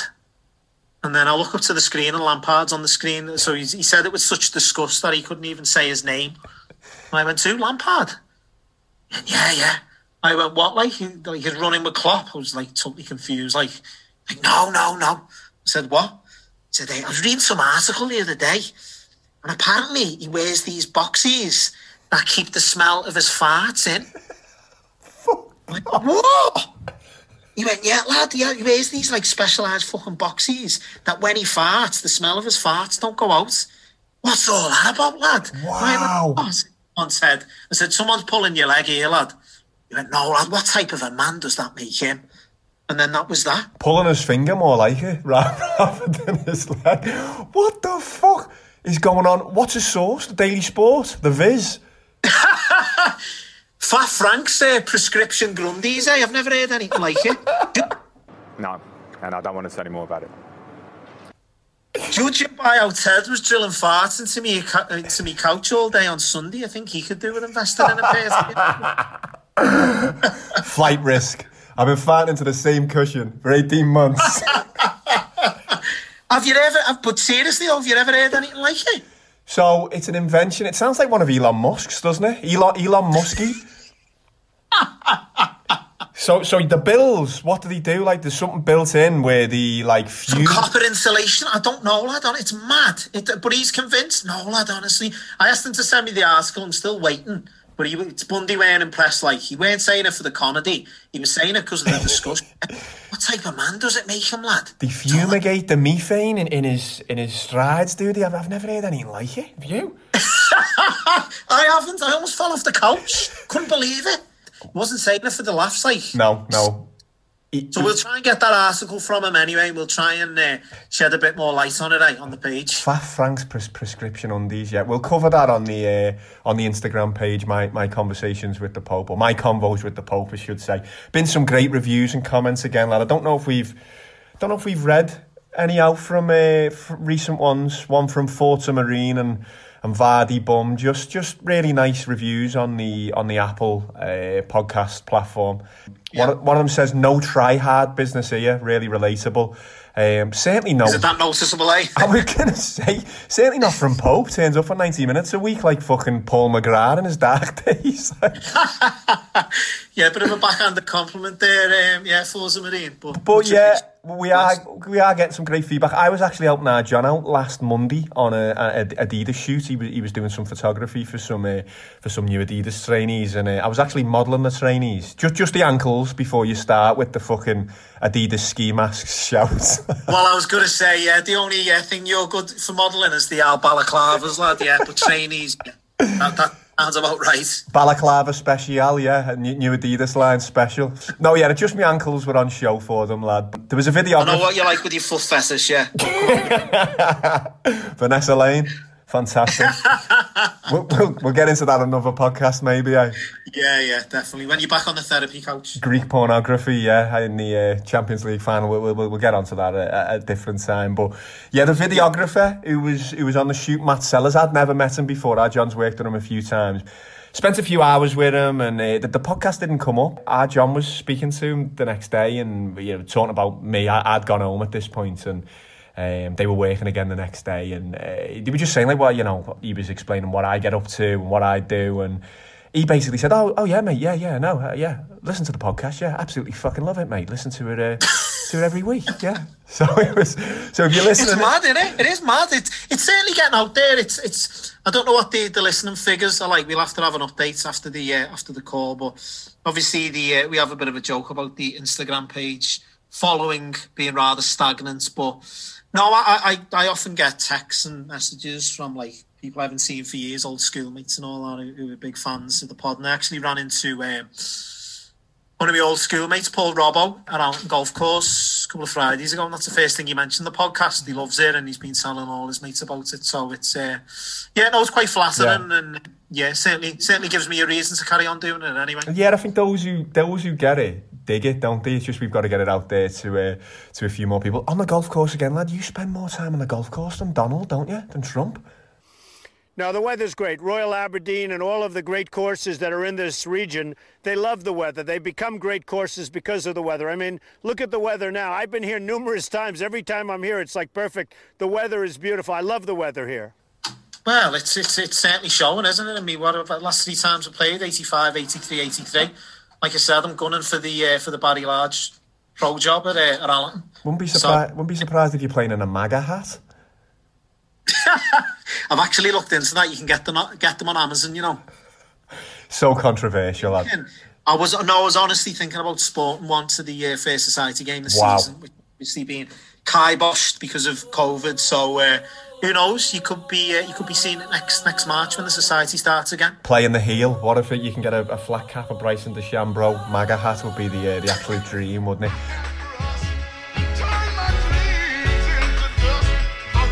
I know Obama was seven cent, but ever since Trump won, it proved that I could be president. Yeah, you can, it would cold though.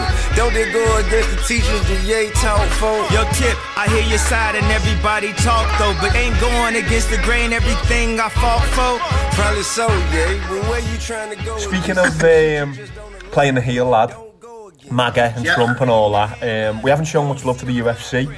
The last few weeks, I think it's fell a little bit by the wayside. I mean, when you're clocking 1700 minutes of sport anyway, it's hard to get the uh, the MMA in at the moment. What about this Colby Covington character, lad? Have you, uh, have you seen much of him recently over the last few weeks? No, he got a big win over my former tip of the week, Woodley, there on, on Saturday. Yeah. What are you making of him, lad? He's vehemently against Black Lives Matter. He's called out Usman, called LeBron James a spineless coward this week um, in regards to his to his Cleveland teammate having an affair with his ma back in the day. Apparently, he said he'd uh, knocked his teeth out, but LeBron was a spineless coward who'd, who'd done nothing. Apparently. Is, And if you wanna hear them, they go to right here. Make America great again. Had a negative perception, I took it, wore it, rocked it, gave it a new direction. Added empathy, caring, love, and affection. And y'all simply You know what? No, I'm I'm not. I'm not a not really a big big fan uh, of. I, I, I see him more I- from what I do know. Obviously, I've, I've, I've I listened to uh, Dan Le Batard yesterday, a podcast on, on ESPN, which we've mentioned a few times on this pod, and, and I obviously he, he touched on his his, uh, his beef with Usman. Um, I don't know from from what I do know, which is albeit a small sample size. Poor man's Conor McGregor to me. I Mm. think some Conor McGregor's infamous moments like were genuinely funny. Like who the fuck is this guy? Ah, yeah, yeah. Just his, his few other one-liners, witty, quite intelligent with his banter and his pattern, and I don't know, lad. He just seems a bit uh, uneducated, and Yeah. I don't know. I don't think he's got great banter. I think he's just purely doing it just to be controversial, make a name for himself through that way, and obviously try and try and get more of a pull because of his controversial views, and, and ultimately that's that's what makes money in that sport. So I Mm. think of it conscious effort more so than than that just being his character. Than him just being a than him just being a natural knobhead. I don't know what's worse. I don't know if it's his natural character or if he's he's playing a role because he, he's hardly Ric Flair with it, as you say, is he? It's uh, it's a bit of a, a poor man's Conor McGregor, a, a third world Conor McGregor, if if, if anything. Like Donnie cut you a chick. Now you're toying with high lava, baby. Be careful with that. What's it mean to gain the world if you ain't standing for shit? Okay, I gotta say it, yeah. You sound high as a bitch. Get genocide. Uh, there's a bit of racism in there. There as is well. racism, yeah. I think he He mentioned. just seems a bit uneducated. That's all. It Yeah. doesn't. Yeah, it just seems he's, he's doing it on purpose to, to, to ultimately make a bigger name for himself and, and make more money. And then I'm not a big fan. Usually, I'd, I'd be into these types of character stage. You know. Yeah, I You like know, the that- heels. Yeah, I like the heels. Yeah. various different sports, whether it's like Ronnie O'Sullivan. Or, or whoever else, I- I'm massively into me characters in sports. Bryson DeChambeau obviously is another one, biggest character in golf at the minute. But no, not for me. As I say, he's just a little bit bit limited really with his Mm. bands.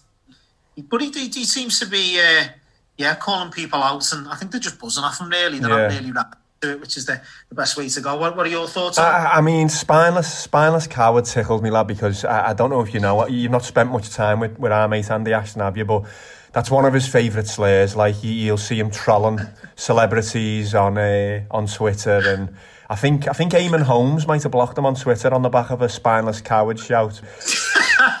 Is that his go-to? Is it? Yeah, he loves calling people cowards. Uh, and another one of his, and, and this this came from a night we were out. Don't even know if I should tell this story really, but we were at a karaoke bar. I think we were doing like a mad DJ night or something. Ages. One of our mates was was releasing a single or an EP or something, and we were playing some tunes in the Kazimier. And the night ended up at a karaoke bar later on.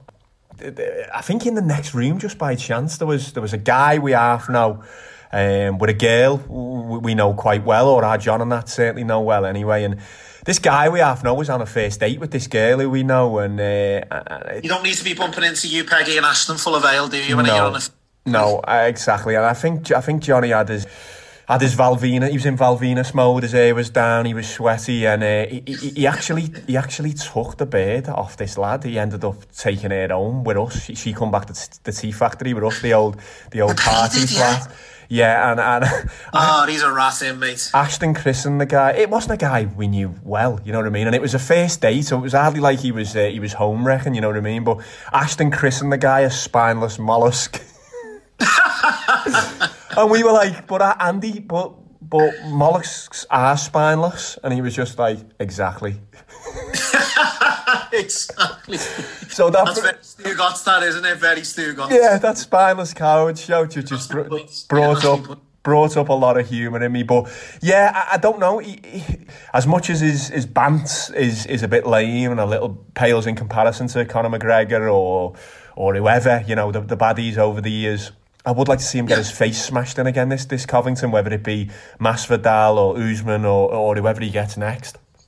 Man, you got so lucky last time. You know what happened two days before? That was the the biggest, worst fight of my life. That was my worst night, and that was your best night. Wait till the next time I see you. There ain't gonna be no cheap shots. You're not gonna be able to call fake nut shots. You're not gonna call fake eye pokes and get 10 minutes of timeout and get a fake stoppage. I'm coming for you again. You know who was winning that last fight. You're on borrowed time. This is my time. I'm getting my belt back. First, go wipe your mouth. You got a little something on there. From, Oh, yeah, uh, I'm sure. From the president. You're so go soft. Wipe your mouth. You're so soft. You're soy boy soft. Look at it. You got so the- soft. You got you didn't phone, even finish you with You're so soft. Yeah, you But never. You know, you. Who'd you get a Who'd you get a But call from? you. get a call from freaking your little your little tribe. They give you some smoke signals for you. Okay, you're a joke, Marty. Fake news. Newsflash. The Newsflash. only You're a you joke. went to that rally News- hey, guess what? You're fake news. No one go. cares about you. No one cares about you. You the do? worst. You're pathetic. Do you care about me? No, yeah, because you got the worst decision in the history of the sport. So many bad calls against me. Oh yeah, no, you. no, you didn't. I stood right up. That wasn't even close. Your no, face. Marty, fake newsman. You're, I you're broke You didn't break my your face. I got right up and protested it right away. me. That was a Look fake stoppage, fake I ref, broke fake fight. Wait till I see you next time. Wait till I see you next time, Marty, fake newsman. You're dead. You're dead. Am you I? got unfinished business. Really? You better show up. Really? I'm coming for you. You said that last time. What happened? Yeah, you- wait till this time. You know who was winning big stoppage. You didn't break I nothing. broke the only thing you broke is your own will. You broke your spirit. That's why you're running from I me. did? That's why you hiding. You ain't nowhere to run, nowhere to hide now. Wait till I see you next time. You didn't finish Tyron Woodley like I did. You're dead. You're on borrowed time. Who's worried? Hey, hold, not worried about Tyron. Woodley. You worried that- about me. Look at me. Look at me. Here, here, here. Look at you. Look no one here. to look at your hairline. Look that shit's gone, here. bro. You're the ugliest dude in the history of the. UFC. That hairline's halfway up your. your Stop doing steroids. Stop. You didn't break nothing. The your only thing you broke is your will. You broke your will. You ain't. Ow, I beat you. you. Dude, what are you doing? St- foot stomps? You're the, you're the boringest champ in the history of this this company, But I man. Broke your joke. You didn't break anything. That's you the broke your own important will. thing. You broke your own will. Why are you running? Why are you running? Come see me in the octagon then. See me. See what happens next time. Your best night, that was my worst night, and I What still beat your time? ass. Okay, I tell me, tell me right ass. now. Tell me what happens next I'm time. I'm knocking your ass out. You're going out cold. I Are you? guarantee it. Just like I wobbled you. I know you lost all those brain cells. I know you're, you're dimensional right now and delusional. Wait till I see you next time, Marty Fake News. You better train hard. Keep doing that EPO. Keep it up. I don't need nothing. This is raw American steel. I got the President of the United States. Dragon energy. When I see you, when I see you, you're dead. You're dead. I ain't playing. I was playing before. Hey, guess what I was playing before? I ain't playing before. I ain't playing anymore. I'm serious now. I'm serious now. I'm Game of serious. Thrones out Wait here, till huh? I see you next energy, time. huh? Wait till I see you next All time. right. You're on borrowed time. Okay. You're on borrowed time. All right. Oh yeah, go go get All right. go get that hairline back. So he, he, he basically it's working then. So you, you'll definitely watch his next fight because I think ultimately that's what he's trying to achieve. Really, It's Get tough, innit? It's tough, innit? As fight as possible, and therefore making a bigger name for himself, and then subsequently getting paid more. Mm. So you see, it's, it's whatever he is doing seems to be working. If you're gonna tune into his next fight just purely because you want to see him get his face smashed in. Well, if, if a fella's, you know, if a fella's being, being so heavily against Black Lives Matter and so so ridiculously calling out Usman, is it? It is Usman, isn't it? Who, who beat him before, lad? Yeah, it's Usman. Yeah, yeah. Us- Usman's retort was to him was I broke your face. I know. He when, was, when when they fought, he uh, served it to basically, didn't he? And I, I think he did actually fracture his cheekbone, and I think he was given uh, he was giving Usman a bit of a shit lately, wasn't he? Mm, and he mm. just that's all Usman was saying back to him. I broke your face, and listen, what what do you say back to that? No, I broke your face. Yeah. Broke your will in, in, in response to Usman, but. Don't, don't see how that works if you've if you've just been annihilated. But No, that, that just really I would like to see him. I would like. It hardly goes in with, uh, you know, peace and love and multisensory meditation. But I would like to see his face get fucking broke again. To be honest with you, if, Who's he fighting next? I know he's just beat Woodley. Is his next fight being announced? He wants the title, don't he? He wants Usman. I think Masvidal might be a good shout. I think Masvidal's a bit of a Trump guy and a bit of a conspiracy guy, isn't he? So maybe they can have, uh, maybe they can have that in Jacksonville. COVID they special. both Trump supporters, are? Yeah. Yeah, both anti-masks, anti-vax. I know. I know. Covington is. Yeah, is a massive. Yeah, yeah. Trump No, he's a big. Trump guy. Masvidal's a big Trump guy. Like, yeah, yeah. Maybe they can, uh, they can fight off. Yeah. So is that why he's gone down in your estimations then? Yeah. No, no, Masvidal hasn't gone down in my estimations at all, lad. He spoke really, really well on his special with, with Dan Le Batard. Uh, he done a long form interview with him. I don't know if you've listened to that on the South No, Beach. missed.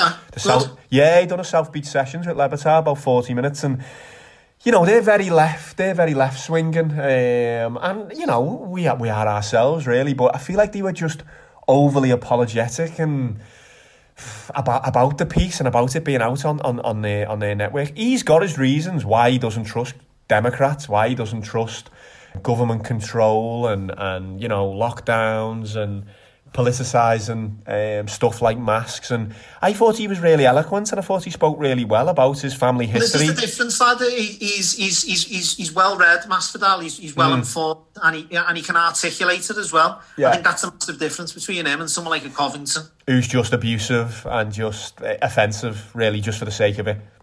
Exactly. I think if it's done in the right way, I think as a heel, as you call me, or, or a baddie, certainly in a in a combat sport, it's it's good. Mm. Like like again, we touched on Conor McGregor. And Tyson Fury's been that, hasn't he?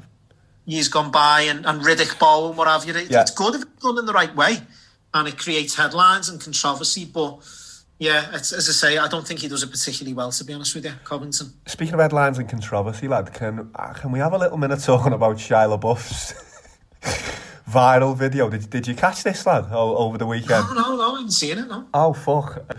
Well, come on, Spicoli. Why don't you just shirt, put your shirt back Just, on? just come on. Just don't. Just come on. Just come on. You see the sign? Can you just come on? Are you just just come? Can you just come on? All right. All right. They were doing like a charity table reading, a load of Hollywood uh, A-listers. It was uh, for the film Fast Times at Ridgemont High. I don't know it, lad. It's one of these feel-good 80s high school classics, I think. I think um, Is he an A-lister nowadays, is he, yeah? On the back of Transformers? Shia LaBeouf. Yeah. But uh, possibly, I just meant who else was in the room. It was they, they were all on Zoom. It was like Brad Pitt, Morgan Freeman, Julia Roberts, and they, were just reading from this. Genuine A-listers, yeah, okay, yeah, yeah, So they were reading from this from this 80s script, Fast Times in Ridgemont High, as I say, and he was reading Sean Penn's Stoner character. He went full in. He went full character acting, like absolutely baked in the back of his car on a Zoom. Bongs flying off, smoke everywhere, and uh, it, it took me back to college, lad. It took me back to college, to be honest with you, and uh, the old Cronton car park days, lad. Back, back when you were uh, quite partial to a little little toke in a backseat. Yeah, in the back of a fizz bomb, yeah, chonging on a blunt, lad, yeah. A- Any piping for that, lad? I know we're going to Amsterdam in March. Is the do you ever get an urge to, to have a little little smoke, a little a little bong outing? Not really, no. I was going to tell you a story then about, yeah, when we used to go out on a Friday night and when our Kate moved out, we used to have a, uh, yeah, a few, few, few house parties, but I know that my sister listens to this podcast, so I won't elaborate too much. Yeah. Yeah, but yeah, I used to like to smoke when I was younger, as you know, and I uh, enjoyed uh, revisiting that in Amsterdam earlier this year. But um, funny story when I used to smoke weed uh, on a on a not so regular basis. Kate, if you're listening, but I used to just just uh, partake in it, Yeah. just uh, every now and then. Do you remember? Recreationally, Yeah, occasionally, yeah. Uh, for medicinal purposes, of course. of course. I used to go to school with uh, Alan Cosgrove. Yeah. I know- we obviously subsequently went to college together, and he lived by the college, and I think a lot of people got to know him through that. Yeah. The last year of school, so year eleven, we went to. Uh, he lived in Widnes. One of his mates, ours, I can't even remember his name, some woolly back anyway. And um, we're having a little smoke and what have you, and uh, mixing it with ale, which is which is never great. Oh no, actually- no, no. yeah. So we were on a bike each and mixing it, obviously, and get the giggles, you're having a laugh and what have you. Then you go outside in the fresh air, it's, yeah. And where Alan lived was up Pexhill as well, so it, was it should have been about a five, ten minute cycle from where his mate's house was, but anyway, when you're in that state, it transpired to be about a 30 minute. And anyway, we, we, we, we sort of were cycling the way home, and I feel as though I've constantly got cobwebs in my face. And when you smoke weed, and you, you have, have you ever had that? be- I've not had cobwebs, but yeah, yeah, you, you start feeling stuff, don't you you? see. Closer cobwebs of my mind. Yeah, bit like Debo. I was a bit like Debo on Friday. Yeah, full of full of angel dust. Even though that was Chris Tucker's character, that was Smokey Way. Yeah, Yeah. bit like Smokey. Yeah, on Friday on me uh, on me bike, full of angel dust. I was left fidgety all the way home. Like I was just trying to get co- what I thought was cobwebs out of my face. Obviously, there was nothing there. Was full of weed and whatever else. So I was just trying to brush the cobwebs out of my face on the way home. And literally, I've, I've got one hand on the bike and then one off, just constantly just touching my face, trying to get these, in my mind, what I thought were cobwebs off my face. Anyway, I've just sort of like veered left because I'm, I'm not concentrating on actually cycling. I'm just too busy trying to get these cobwebs off my face, and I've ended up arse over tit in this uh, in this bush, just off some uh, off some country lane in Widnes. Literally, I've, I've, the bike's on top of me. I'm head first, and the bike's on top of me. And it must have took me about 15, 20 minutes. It felt like an absolute lifetime to get out of this bush. Got up the next, got got out of the bush, and then I was just full of scratches all over my face and my arms.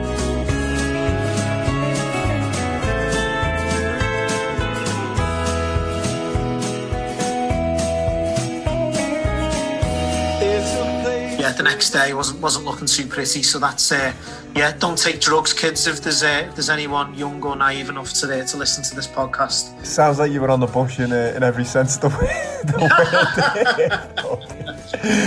word. like weird story for you there. Anyway, at least at least it's funny now and uh, on reflection, but didn't find it too amusing at the time. Like on your bike as well, like fucking Roy Bush. Remember him? He used to come down.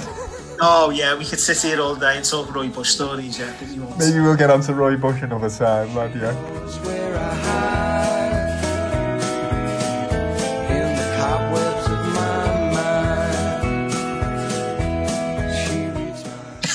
One of my better lookalikes, that Shia LaBeouf. I'll take that, lad. I've had that a few times over the over the last few months. Um, nice, nice, Really? nice improvement from uh, Sepp Blatter and uh, Louie Spence, and obviously we're Louie mentioning. Spence is the one. Yeah, um, Adam Smith. Oh God, Adam Smith. Mentioning college, Christian Ziege, obviously, on the, on the basis of my uh, questionable skin back in college. That was a nice one that you. Uh, I think that's the only time we've ever actually been followed twice. Yeah, you didn't like the Ziga show, did you? tough lad. The Ziga show. So remember, like you're half fronting me once. You didn't like it, did you? Be honest. Not a good one, no. No, I went through a lot of products there trying to uh, trying to clean me paws up on, on the back of them Ziege shouts. It didn't help that I was literally trying to get all the college involved. Get on this, lads. Ziga in it. Like, doesn't help, does it? Doesn't do much for your uh, for your self esteem. Some traumatic times in that uh, in in that canteen, wasn't it? College I think canteen. the other time he fell out as well was outside X in the City when I called you our fella the fifth Beatle. Do you remember it? I remember us having a having a scuffle in front of some strippers. Yeah, it was like uh, it was like Ralphie outside the Bing. Ralphie and Tony going at it, yeah. And, uh, I'm a mate guy. yeah, so that's the. I think they're the only times we've ever fell out. Yeah. Who were your lookalikes, lad? Latalak was one, wasn't it? Anthony Latalak. Blazing Squad, I think, was another one. Yeah, Blazing Squad, Anthony the Talak. Do you know who I've been given more recently? By some fella I work with, and it's it's slowly starting to gather some momentum and work now, at least. Um, what's his name? Just an actor. I'm going to get his uh, his name now. Just two secs. Lad, I used to get I used to get Orlando Bloom when I was about 16. Fucking hell, how times have changed, eh? That's what hanging around with Ashton in house parties will do to you. I think you're dreaming there, lad. I'm saying, yeah, fucking hell. Uphill paper round since then, or what? Here's an obscure one, which Thierry, some lad, some sorry, some man who I work with on the sales team, pulls me in, as I say, it's gathering some momentum. I get Christoph Waltz. Broad Green Unchained, yeah? That's incredible. Yeah, he calls me Christoph, and he gives me the full. Doesn't call me Christoph, doesn't call me Waltz. he Christoph just refers Waltz. to me now whenever I see him. He goes, "Hey, Christoph," because he's French. He goes, "Hey, Christoph Waltz." Oh, we can give you in, that little European that European accent as well. Yeah, I can imagine that comes across quite nice. I wanna I wanna No, introduce. but I'm just looking here. Hang on a minute. He's 63. What does that say about me crow's feet, eh? They Not need to get a bit of Botox or what? I've got some products here still from college. I can probably send up, lad, when I was battling them acne demons. So uh, see what we can do for you there, eh? Apparently, pile cream is uh, is good for Have your uh, wrinkles, and I've actually been using that recently. So I might uh, might have to try and use it on my crow's feet, see if it does the trick. I've heard, lad. Lydia's owl fella uses uses it. Hemorrhoid cream, apparently fucking perfect. You get it all here, lad. Not just betting tips, but uh, but skin regime tips for men as well. Hemorrhoid cream is the one, yeah. By all accounts. By all accounts, lad, yeah. But uh, lad, I want to do. I've been wanting to do an unlikely lookalikes Instagram account for ages, and I think we should just start feeding them. I've got a folder of them, lad. I think we should just start feeding them through our Instagram accounts. That might get us uh, some laughs and so, some attention. And if, if any of the listeners have got any, fire them on, lad. Unlikely lookalikes is the one. Just for me and you, or No, for everyone, lad. I was watching. I was watching Sexy Beast the other day, lad. Uh, I know you've watched it a few times yourself. You know H, Ray Winstone's mate in it, Gail's mate in it. Yeah. H, Yeah. is, is mate. You know the whole process is reversible. Absolute ringer for Jamie Carragher, lad. It's outrageous. Well,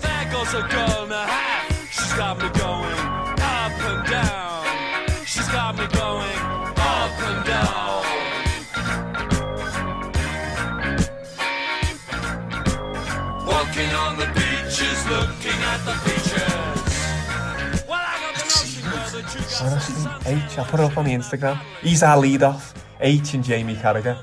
The whole process is reversible. Gary. you know who I was thinking of? Who? Who's a really good one? Do you know? Um, You've got to save them, lad. We've got to get like one of these out a week. That's our first. Go, no, go on, go on. no, no, go on. We'll have one each now because I was saying this to Ted. So we get our mate Bundy there uh, and his brother Phil. Um, do you know their cousin Rob? Yeah, the growler. Got the, a lot of the Diogo Jotas about him, you know. You reckon he's got a bit of Jota? That's going to be useful to maybe 0.5% of our, our listeners that look alike. If we can, if we can maybe make it people who are famous and uh, relatable. I mean, I thought I thought H from Sexy Beast was a bit obscure.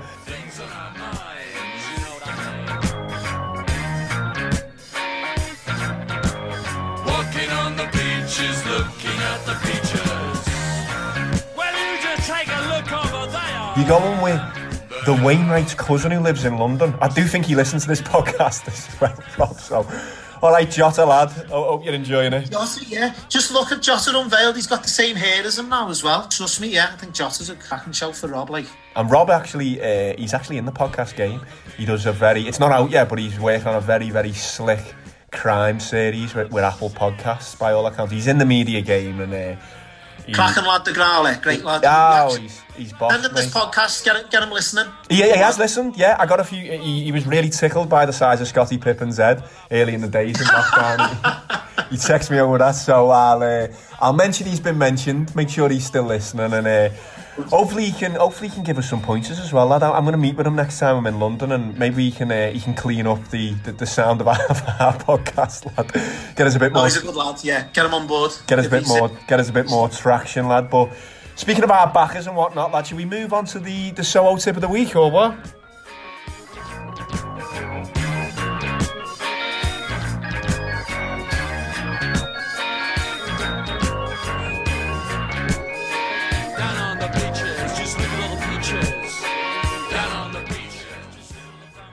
So are they still officially our, our only commercial sponsor? They are at the moment, lad, and I believe you've had an. Uh, Well, the reason I ask, you've yeah, had a gripe. was- You've had a gripe, really haven't you?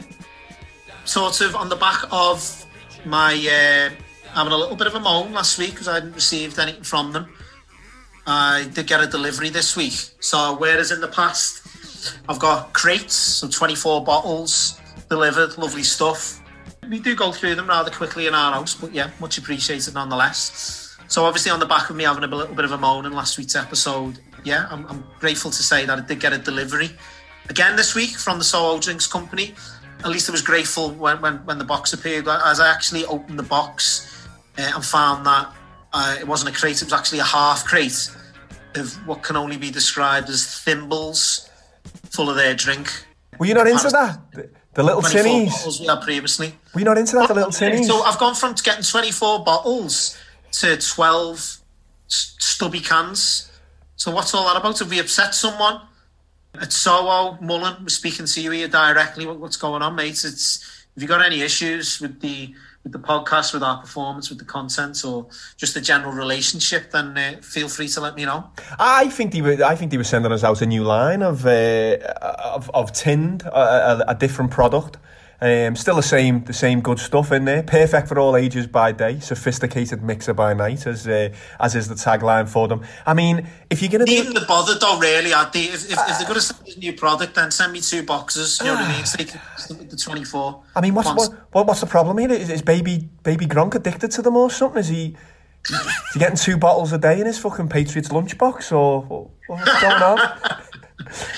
No, no, it's just we've gone from obviously 24 to getting 12, and um, yeah, as as I say, it's uh, I would have expected it to go the other way by now rather than regressing. I don't know whether speak volumes for our general performance on the uh, on the pod, but yeah, no, just an observation well, well, well, well I think uh, like criticism as well. I think in Soho's defence, and uh, you know, you don't want to bite the hand that feeds you, but uh, in their defence, if you do after shows, maybe you should only get after goods. I know you were giving me stick about two days in Bundy's kitchen. It, it, it was you who called off the last two um, the last two shows that we didn't do. I know we done one last week, the, the two weeks before. You were on your annual leave.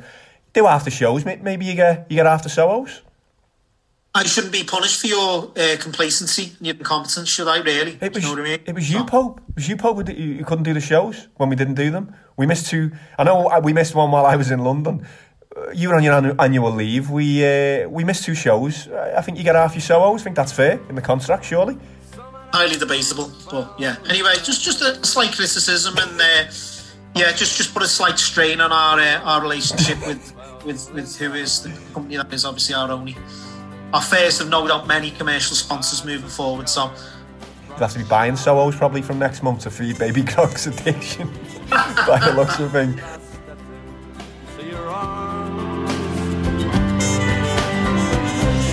On a rainy night in Soho, the wind was all its show. What's cooking, Popey? What's your tip of the week? Let's get to it. Anti-post, college football. Right. There's a lot of uncertainty around the around the college football season. I was gonna say. but I think it's the Big Ten, which is like the main college conf- conference within within American football, are undecided as to whether the season's going ahead. But I think it's looking fairly positive now. Anyway, the Heisman Trophy is what's awarded to the best college player each year. I'm a bit disappointed, really. I've uh, I'm going to put up a guy by the name of Spencer Rattler, who was the quarterback Wow. the Oklahoma Sooners. You could get about 20 to 1 for him before a, a game was played, really. They've only played one game, but on the back of his performance in that particular game, he's already into 6 to 1. I think he Wow. had like 50% passing complete percentage for touchdowns. The reason I fancied them to win it anyway was have you ever seen on Netflix? You got various different documentaries. There's something called QB1. I haven't seen QB1, no. No, don't know of it, What? So there's been a couple of series. I think the last series was basically they follow three quarterbacks out of high school, about to join college, basically, and like the, the three of the highest ranked quarterbacks in the uh, high school system. Okay. And Wha- and last wha- season. Where for what? Yeah, it's, it's, it's all right. It's good, really, because you can pick up players and that and then follow them. I see how the, the, uh, the career, career progresses into Yeah. college football and then even the pros. Just what I need, that, like, uh, another, like, eight hours of sports footage. yeah, great. But, yeah, I'll put it on the list. But he stood out, not just because he's, he's very self assured. He reminded me, as ridiculous as it sounds, I'm not comparing him in terms of his ability. Obviously, he's only a young kid who's played one college game. But just his old persona, he reminded me of Cristiano Ronaldo. Okay. Full of it. Self-assured, full of it. But that's what you need in that I sport. so. And anyway, he's at the he was at the Oklahoma Sooners last year, but he was on the bench basically to Jalen Hurts, who was shortlisted for the Heisman Trophy last year, and he's since gone to the NFL. I think he's back up for he's back up anyway for one of the NFL teams. So anyway, he's got the starting position this year, and I just thought, yeah, because of his arrogance and how self-assured he is, and obviously his ability and his talents, and he broke all kinds of records in Arizona. Uh, yeah, I penciled him in at 20 to 1, but I didn't back him and forgot about it. Ah. And anyway, the odds recently again, they've had one game, he's already into 6 to 1. That's so I'm not taking too much value in that because you've got the likes of Trevor Lawrence at Clemson as well, who's, who's, who's going to be a, a legitimate pro next season beyond in the NFL. I think he'll probably be a starter in the NFL next year. But I think they put up big numbers every year, Oklahoma Sooners, Hmm. and they've had with the last three uh, Heisman Trophy winners, they've had Baker Mayfield and Kyler Murray. Uh, and Lincoln Riley, the head coach, he's got a very sort of aggressive, pass-led game, uh, and and such as uh, because of that, obviously the quarterbacks get big numbers, and therefore they get recognised and they get such awards. So I think there's maybe a little bit of value in six to one. I think most of the value's gone, but I've had twenty quid on it, six to one with Uni Unibet for the Heisman Trophy, Spencer Rattler. So that's uh, yeah, who I'll be putting up this week anyway. It's a shame when a price goes like that, but you but you'd still advise going. What's his name? Spencer Rattler. He's a, he's a little, well, he's not little anymore, but he's an albino kid. He's genuinely, genuinely albino. What a he's an albino, and but he's ridiculous. What a He's got- character and a name like that, and a starting quarterback in college. Spencer Rattler's going to have a lot of sex, I reckon, in college. Yeah, they are Rattler, yeah. Oh, he's going to be full of COVID and full of herpes, I'd imagine, by maybe November. Could derail his season, really. I think that might be the uh, the one thing to look out for more than injury. I'll give it to you. You know that I got you. Hey, shorty, if you give it to me, I'll give it to you. You know that I got you. Hey, shorty, if you give it to me, I'll give it to you. You know that I got you. Hey, shorty. Well, it's funny you say that. He was with like the uh, he was with like the prom queen. Of course he was. Of course he was. Some South American bird, even though he's no oil paint, like not much to look at. And then there was footage of him like clocking other birds and all. I'm surprised he didn't edit it out, like you know during QB one. Rattler by name, Rattler by nature, clearly. Yeah, and he's just you you know when someone's got it, lad. he Just he's got the attitude. Yeah. As I say, The swag. He's got the swagger. I think a lot of it instead. He's got the swagger, lad, by the sound of things. Um, And now QB one actually he's talking about winning three successive Heisman trophies and all that with his mates and he can talk a good game like Kobe Co- Covington, but he, he backs it up as well, really. I'm going to check this out. I'm going to check this documentary out. I'm going to check him out. I'm going to figure him into a better thing. Spencer Rattler, yeah. Heis- Heisman Get on. Trophy winner.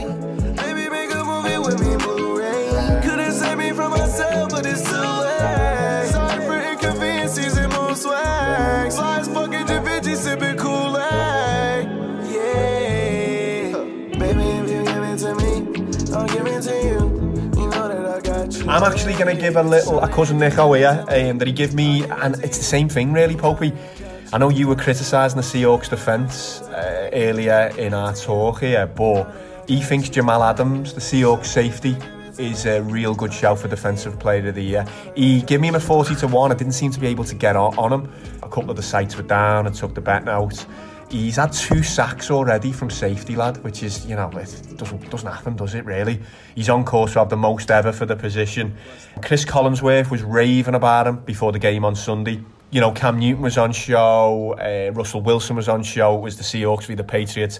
Collinsworth was most looking forward to seeing Jamal Adams. Had a great game, was all over Cam Newton by all accounts. So he was 40 to 1, there's still 25 to 1 with 888. And uh, I know you're criticising the Seahawks there, but the Seahawks, you know, Pete Carroll is known as one of the greatest defensive coaches of all time. You know, um, Legion of Boom, they've had some of the greatest defensive systems in NFL history, really, lad. And I, I think um, there's a bit of value there.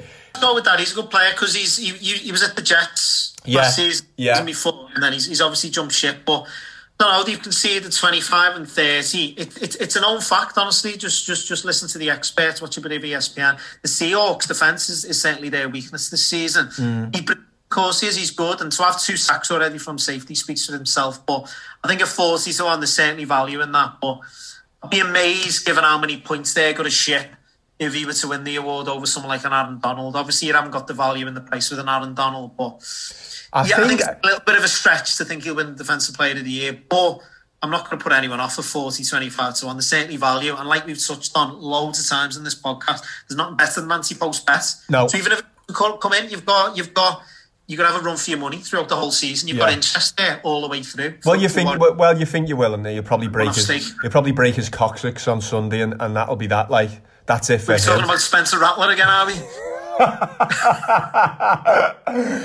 Him too, yeah, yeah. But uh, he's definitely he's definitely worth a go. Jamal Adams, Seahawks, uh, defensive player of the year, twenty five to one with eight eight eight, and I, I'm gonna as well. You know, I, I'm usually the uh, the blue sympathiser over here, aren't I? But on the footy front. And me, probably me lay of the weekend is Everton. You know, this weekend I, I don't want to. I don't want to upset any of our listeners.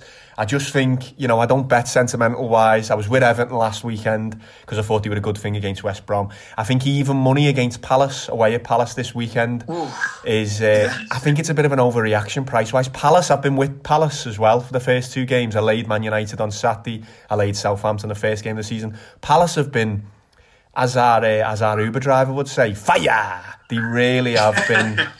They've been Do you know what I on. think, State? Do you know what I really? Because law of averages as well. You don't get an Everton or a Palace starting the season with three wins, nine points from from a possible nine. I think that's got draw all over it. that, you Well, know. well, I'm happy with. Well, I, I'd take a draw all day, and I don't think Everton would be too uh, too annoyed with a draw against an informed side. I think uh, Zaha's going to have a serious point to prove. Only I think he's got a bit of a cob on at the moment, and especially playing against Everton, who balked at the 80 million for him. I think he'll have uh, he'll have something to prove. So I'm going to be laying Everton at the weekend. Sorry, Blue Boys, and I'm going to put them in an obscure ache of. Brighton plus a goal and Palace plus a goal on the half-time handicaps with Wolves plus a goal on the regular handicap and Liverpool to win just over four to one. Bit of a Paul Merson kind of accumulator with half-time handicaps. But Put that up on the page. I couldn't even follow that to be honest with you. So our listeners haven't got much hope. So uh, it's like yeah. broken biscuits that one, eh? Unfortunately, yeah, yeah. Half-time handicaps: Brighton and Palace. Wolves plus a goal on the regular handicap and, uh, and a Liverpool Liverpool win again. We're a big price, you know. Arsenal. Arsenal are flattering to deceive, you know. Uh, 8 to 15, I think we are at home against Arsenal. Are we uh, really, Steve? We 8 to 15? That's mad, you know, lad, honestly. I think that's massive, lad, against Arsenal, who we, we tend to tonk at Anfield, don't we? That's mad. I might do. I might put us in a little double with the Everton Palace draw there. You know, Mm. just purely law of averages. I can't see either team starting the season three wins from three. I think it's got draw written all over it. That And two very, uh, two very defensive and, and, and strong coaches in, in Ancelotti and, and Hodgson as well. Yeah, so I think a draw might be a good shout there. As I say, I'll I'll take that. I'm going to lay the Blue Boys, unfortunately, this weekend. I'll probably be with them the weekend after, just how it goes in gambling. Tonight... See, Sorry, Go on, going lad. back to Jamal Adams, you can get 33 to 1 with 888. No, you can't, lad. Once you click through, I backed it. I had I had me, Ah. me thirty quid on him th- th- this morning at uh, at twenty fives with eight eight eight. Ah, so they just haven't updated it. No, they have cut him in. To finish, Small lad. stake for you, that, you boy. Yeah, lad. You know, I'm, I'm not. Hits and gigs, yeah. I'm not always a four and fucking five figure kind of kind of guy. Like, obviously, I'm not a fucking lunatic. Wh- when I see something, when I see something that I really like, I, I'll I'll steam in, especially especially long term. But um, speaking of long term, it's probably to finish the show, lad. Will you be staying up for Game Four tonight? Obviously. There was a lot of uh, there was a lot, lot of love for last week's show, lad. Miami special. A lot of love for the soundtrack and the tunes that were getting played.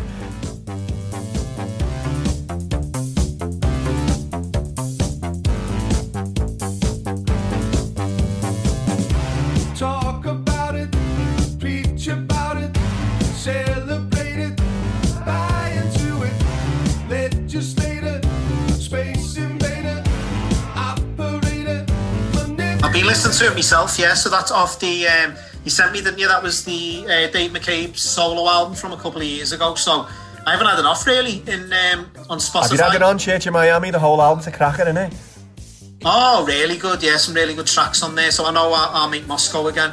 Uh, yeah, was listening to it as well. So Mm. really good. Got it. Um, yeah, big ass really to live up to those high standards from last week. There's a bit of a Vice City theme through it as well. A lot of the uh, a lot of the Vice City soundtracks popping up there last week. So yeah, yeah, good to get that feedback and people enjoyed the editing. I've got a worrying feeling that we might be doing a fucking Boston special our next show, and it could be the Dropkick Murphys on. They've they've got themselves back into this uh, into this Eastern Conference final, haven't they? What are you thinking tonight, lad? Are you tempted to stay up for it? Half one, half one tip tonight.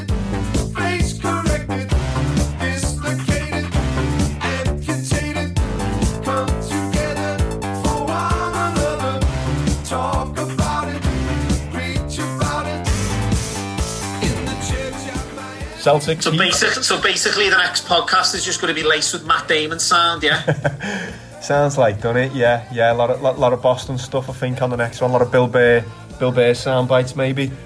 Nice. Um, it's mad, you know, really, because I know we, we obviously had a little bit of a laugh last week. You, you've you're invested heavily.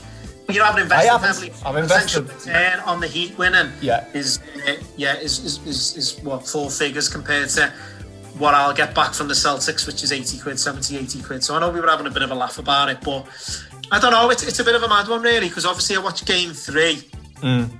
Celtics were by far and away the better team. They were winning by what 20 plus points at one stage. Nearly choked again. Got it, got it to within five points, didn't he? Nearly choked again. Yeah. That's what I mean. So I was more, I took more negatives than positives from from, from game three because they should have been out of sight. I, I don't know whether it was as much as them choking or again just Miami digging in. Mm, Was mm. maybe a little combination of the two, but I think the, the, the Celtics starting five, even with Doug Gordon Hayward coming back as well, I think that's a big positive. I think in terms of ability and, and, and, and talent, I think they are probably the better team. But Yeah. I think I think I think the Heat are, are probably a better playoff team. They've got a stronger mentality. They've got the they got the experience of someone like a Jimmy Butler Yeah.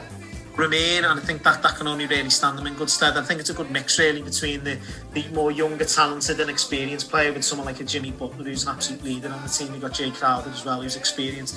I think I just think down the stretch, the Celtics might may lack a little bit of grit and experience. Yeah. Where it is, I think the the Heat have potentially got that in abundance with the likes of Butler, Iguodala coming off the bench, Jae Crowder. So I'd, I'd, I'd, I'd, I'd still slightly favour the, the Heat, and that's not just playing reverse psychology. I, I do I do slightly Mm. favour them for those reasons. Albeit, I think the Celtics have got a really, really talented young team. I just don't know, yeah, whether they've got the uh, the stomach for it, really.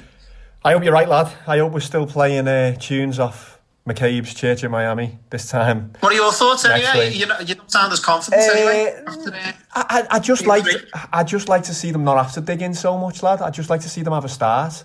What we're seeing is is what what you're saying. I think Boston are probably the more talented team, But I think you see, you're seeing such good adjustments from from the coaching from Spoelstra. He sees things, he changes personnel. You know, he- he's been going from a, from a man marking to, to a zone, hasn't he? Flipping between the two of them when when need be. Um, I'd like to see them just come out the blocks firing for once. Maybe maybe start a different lineup and and and just try and get a lead because they are they have been playing catch up all series and obviously for the first two games they they clawed their way back. I'm worried that Boston have got over the finish line there. They choked again, but they got over the finish line and they've got a win on the board and they'll they'll take some guts from that going into the next game. They, they'll have a little bit more composure and a little bit more self belief in, in tonight's game. But we'll see, lad. It's a very, very, very closely contested uh, series in it and, and, and face off. So let's see what happens. I'll watch tonight, what. I'll watch the extended highlights in the morning, so don't be texting me through the night because I've, I've got a job to get up for tomorrow. You say, so I won't be staying up for it. It'll be a few months' wages if, if Miami can, can get the job done tonight, won't it? I think, or at least at least get to the final. Well, they'll, they'll be nearer. They'll be nearer, yeah, than, than, what they are now to, to get to. Um, yeah, the elusive game four, but uh, but yeah, we'll see. It's a little bit of interest anyway, a little bit of uh, yeah, head to head, and we, we know how they play out generally on the pod. I, I tend to get the W, so if you're using that as any sort of barometer, then I wouldn't hold out too much hope. But we will see, my friend. We shall see. Enjoy your Popey, not too much, and I'll uh, I'll catch up. with you. I'm actually away next week, lad. I'm in Wales next week. A little bit of a family family holiday. If Boris doesn't uh, lock us down and stop us travelling over the border, but uh, as I say, after how long have we done here? About an hour and forty minutes. This will probably take uh, another Seems like a lifetime. another twenty hours to edit. So uh, yeah, I'll probably be uh, well within need of the rest by then. I was going to say, get on to Rob, yeah, the Al Growl, and see how you can improve your uh, your producing edit, editing skills if it's taking you that long. Sound does. All right, Popey, enjoy, lad, and I will catch up with you soon. Take it easy, my Ta-ra, friend. lad. Ta-ra, mate. Ta-ra. Later. That hairline's I halfway up your, your Stop doing steroids. Stop. You didn't I break nothing. The your only thing you broke is your will. You broke your will.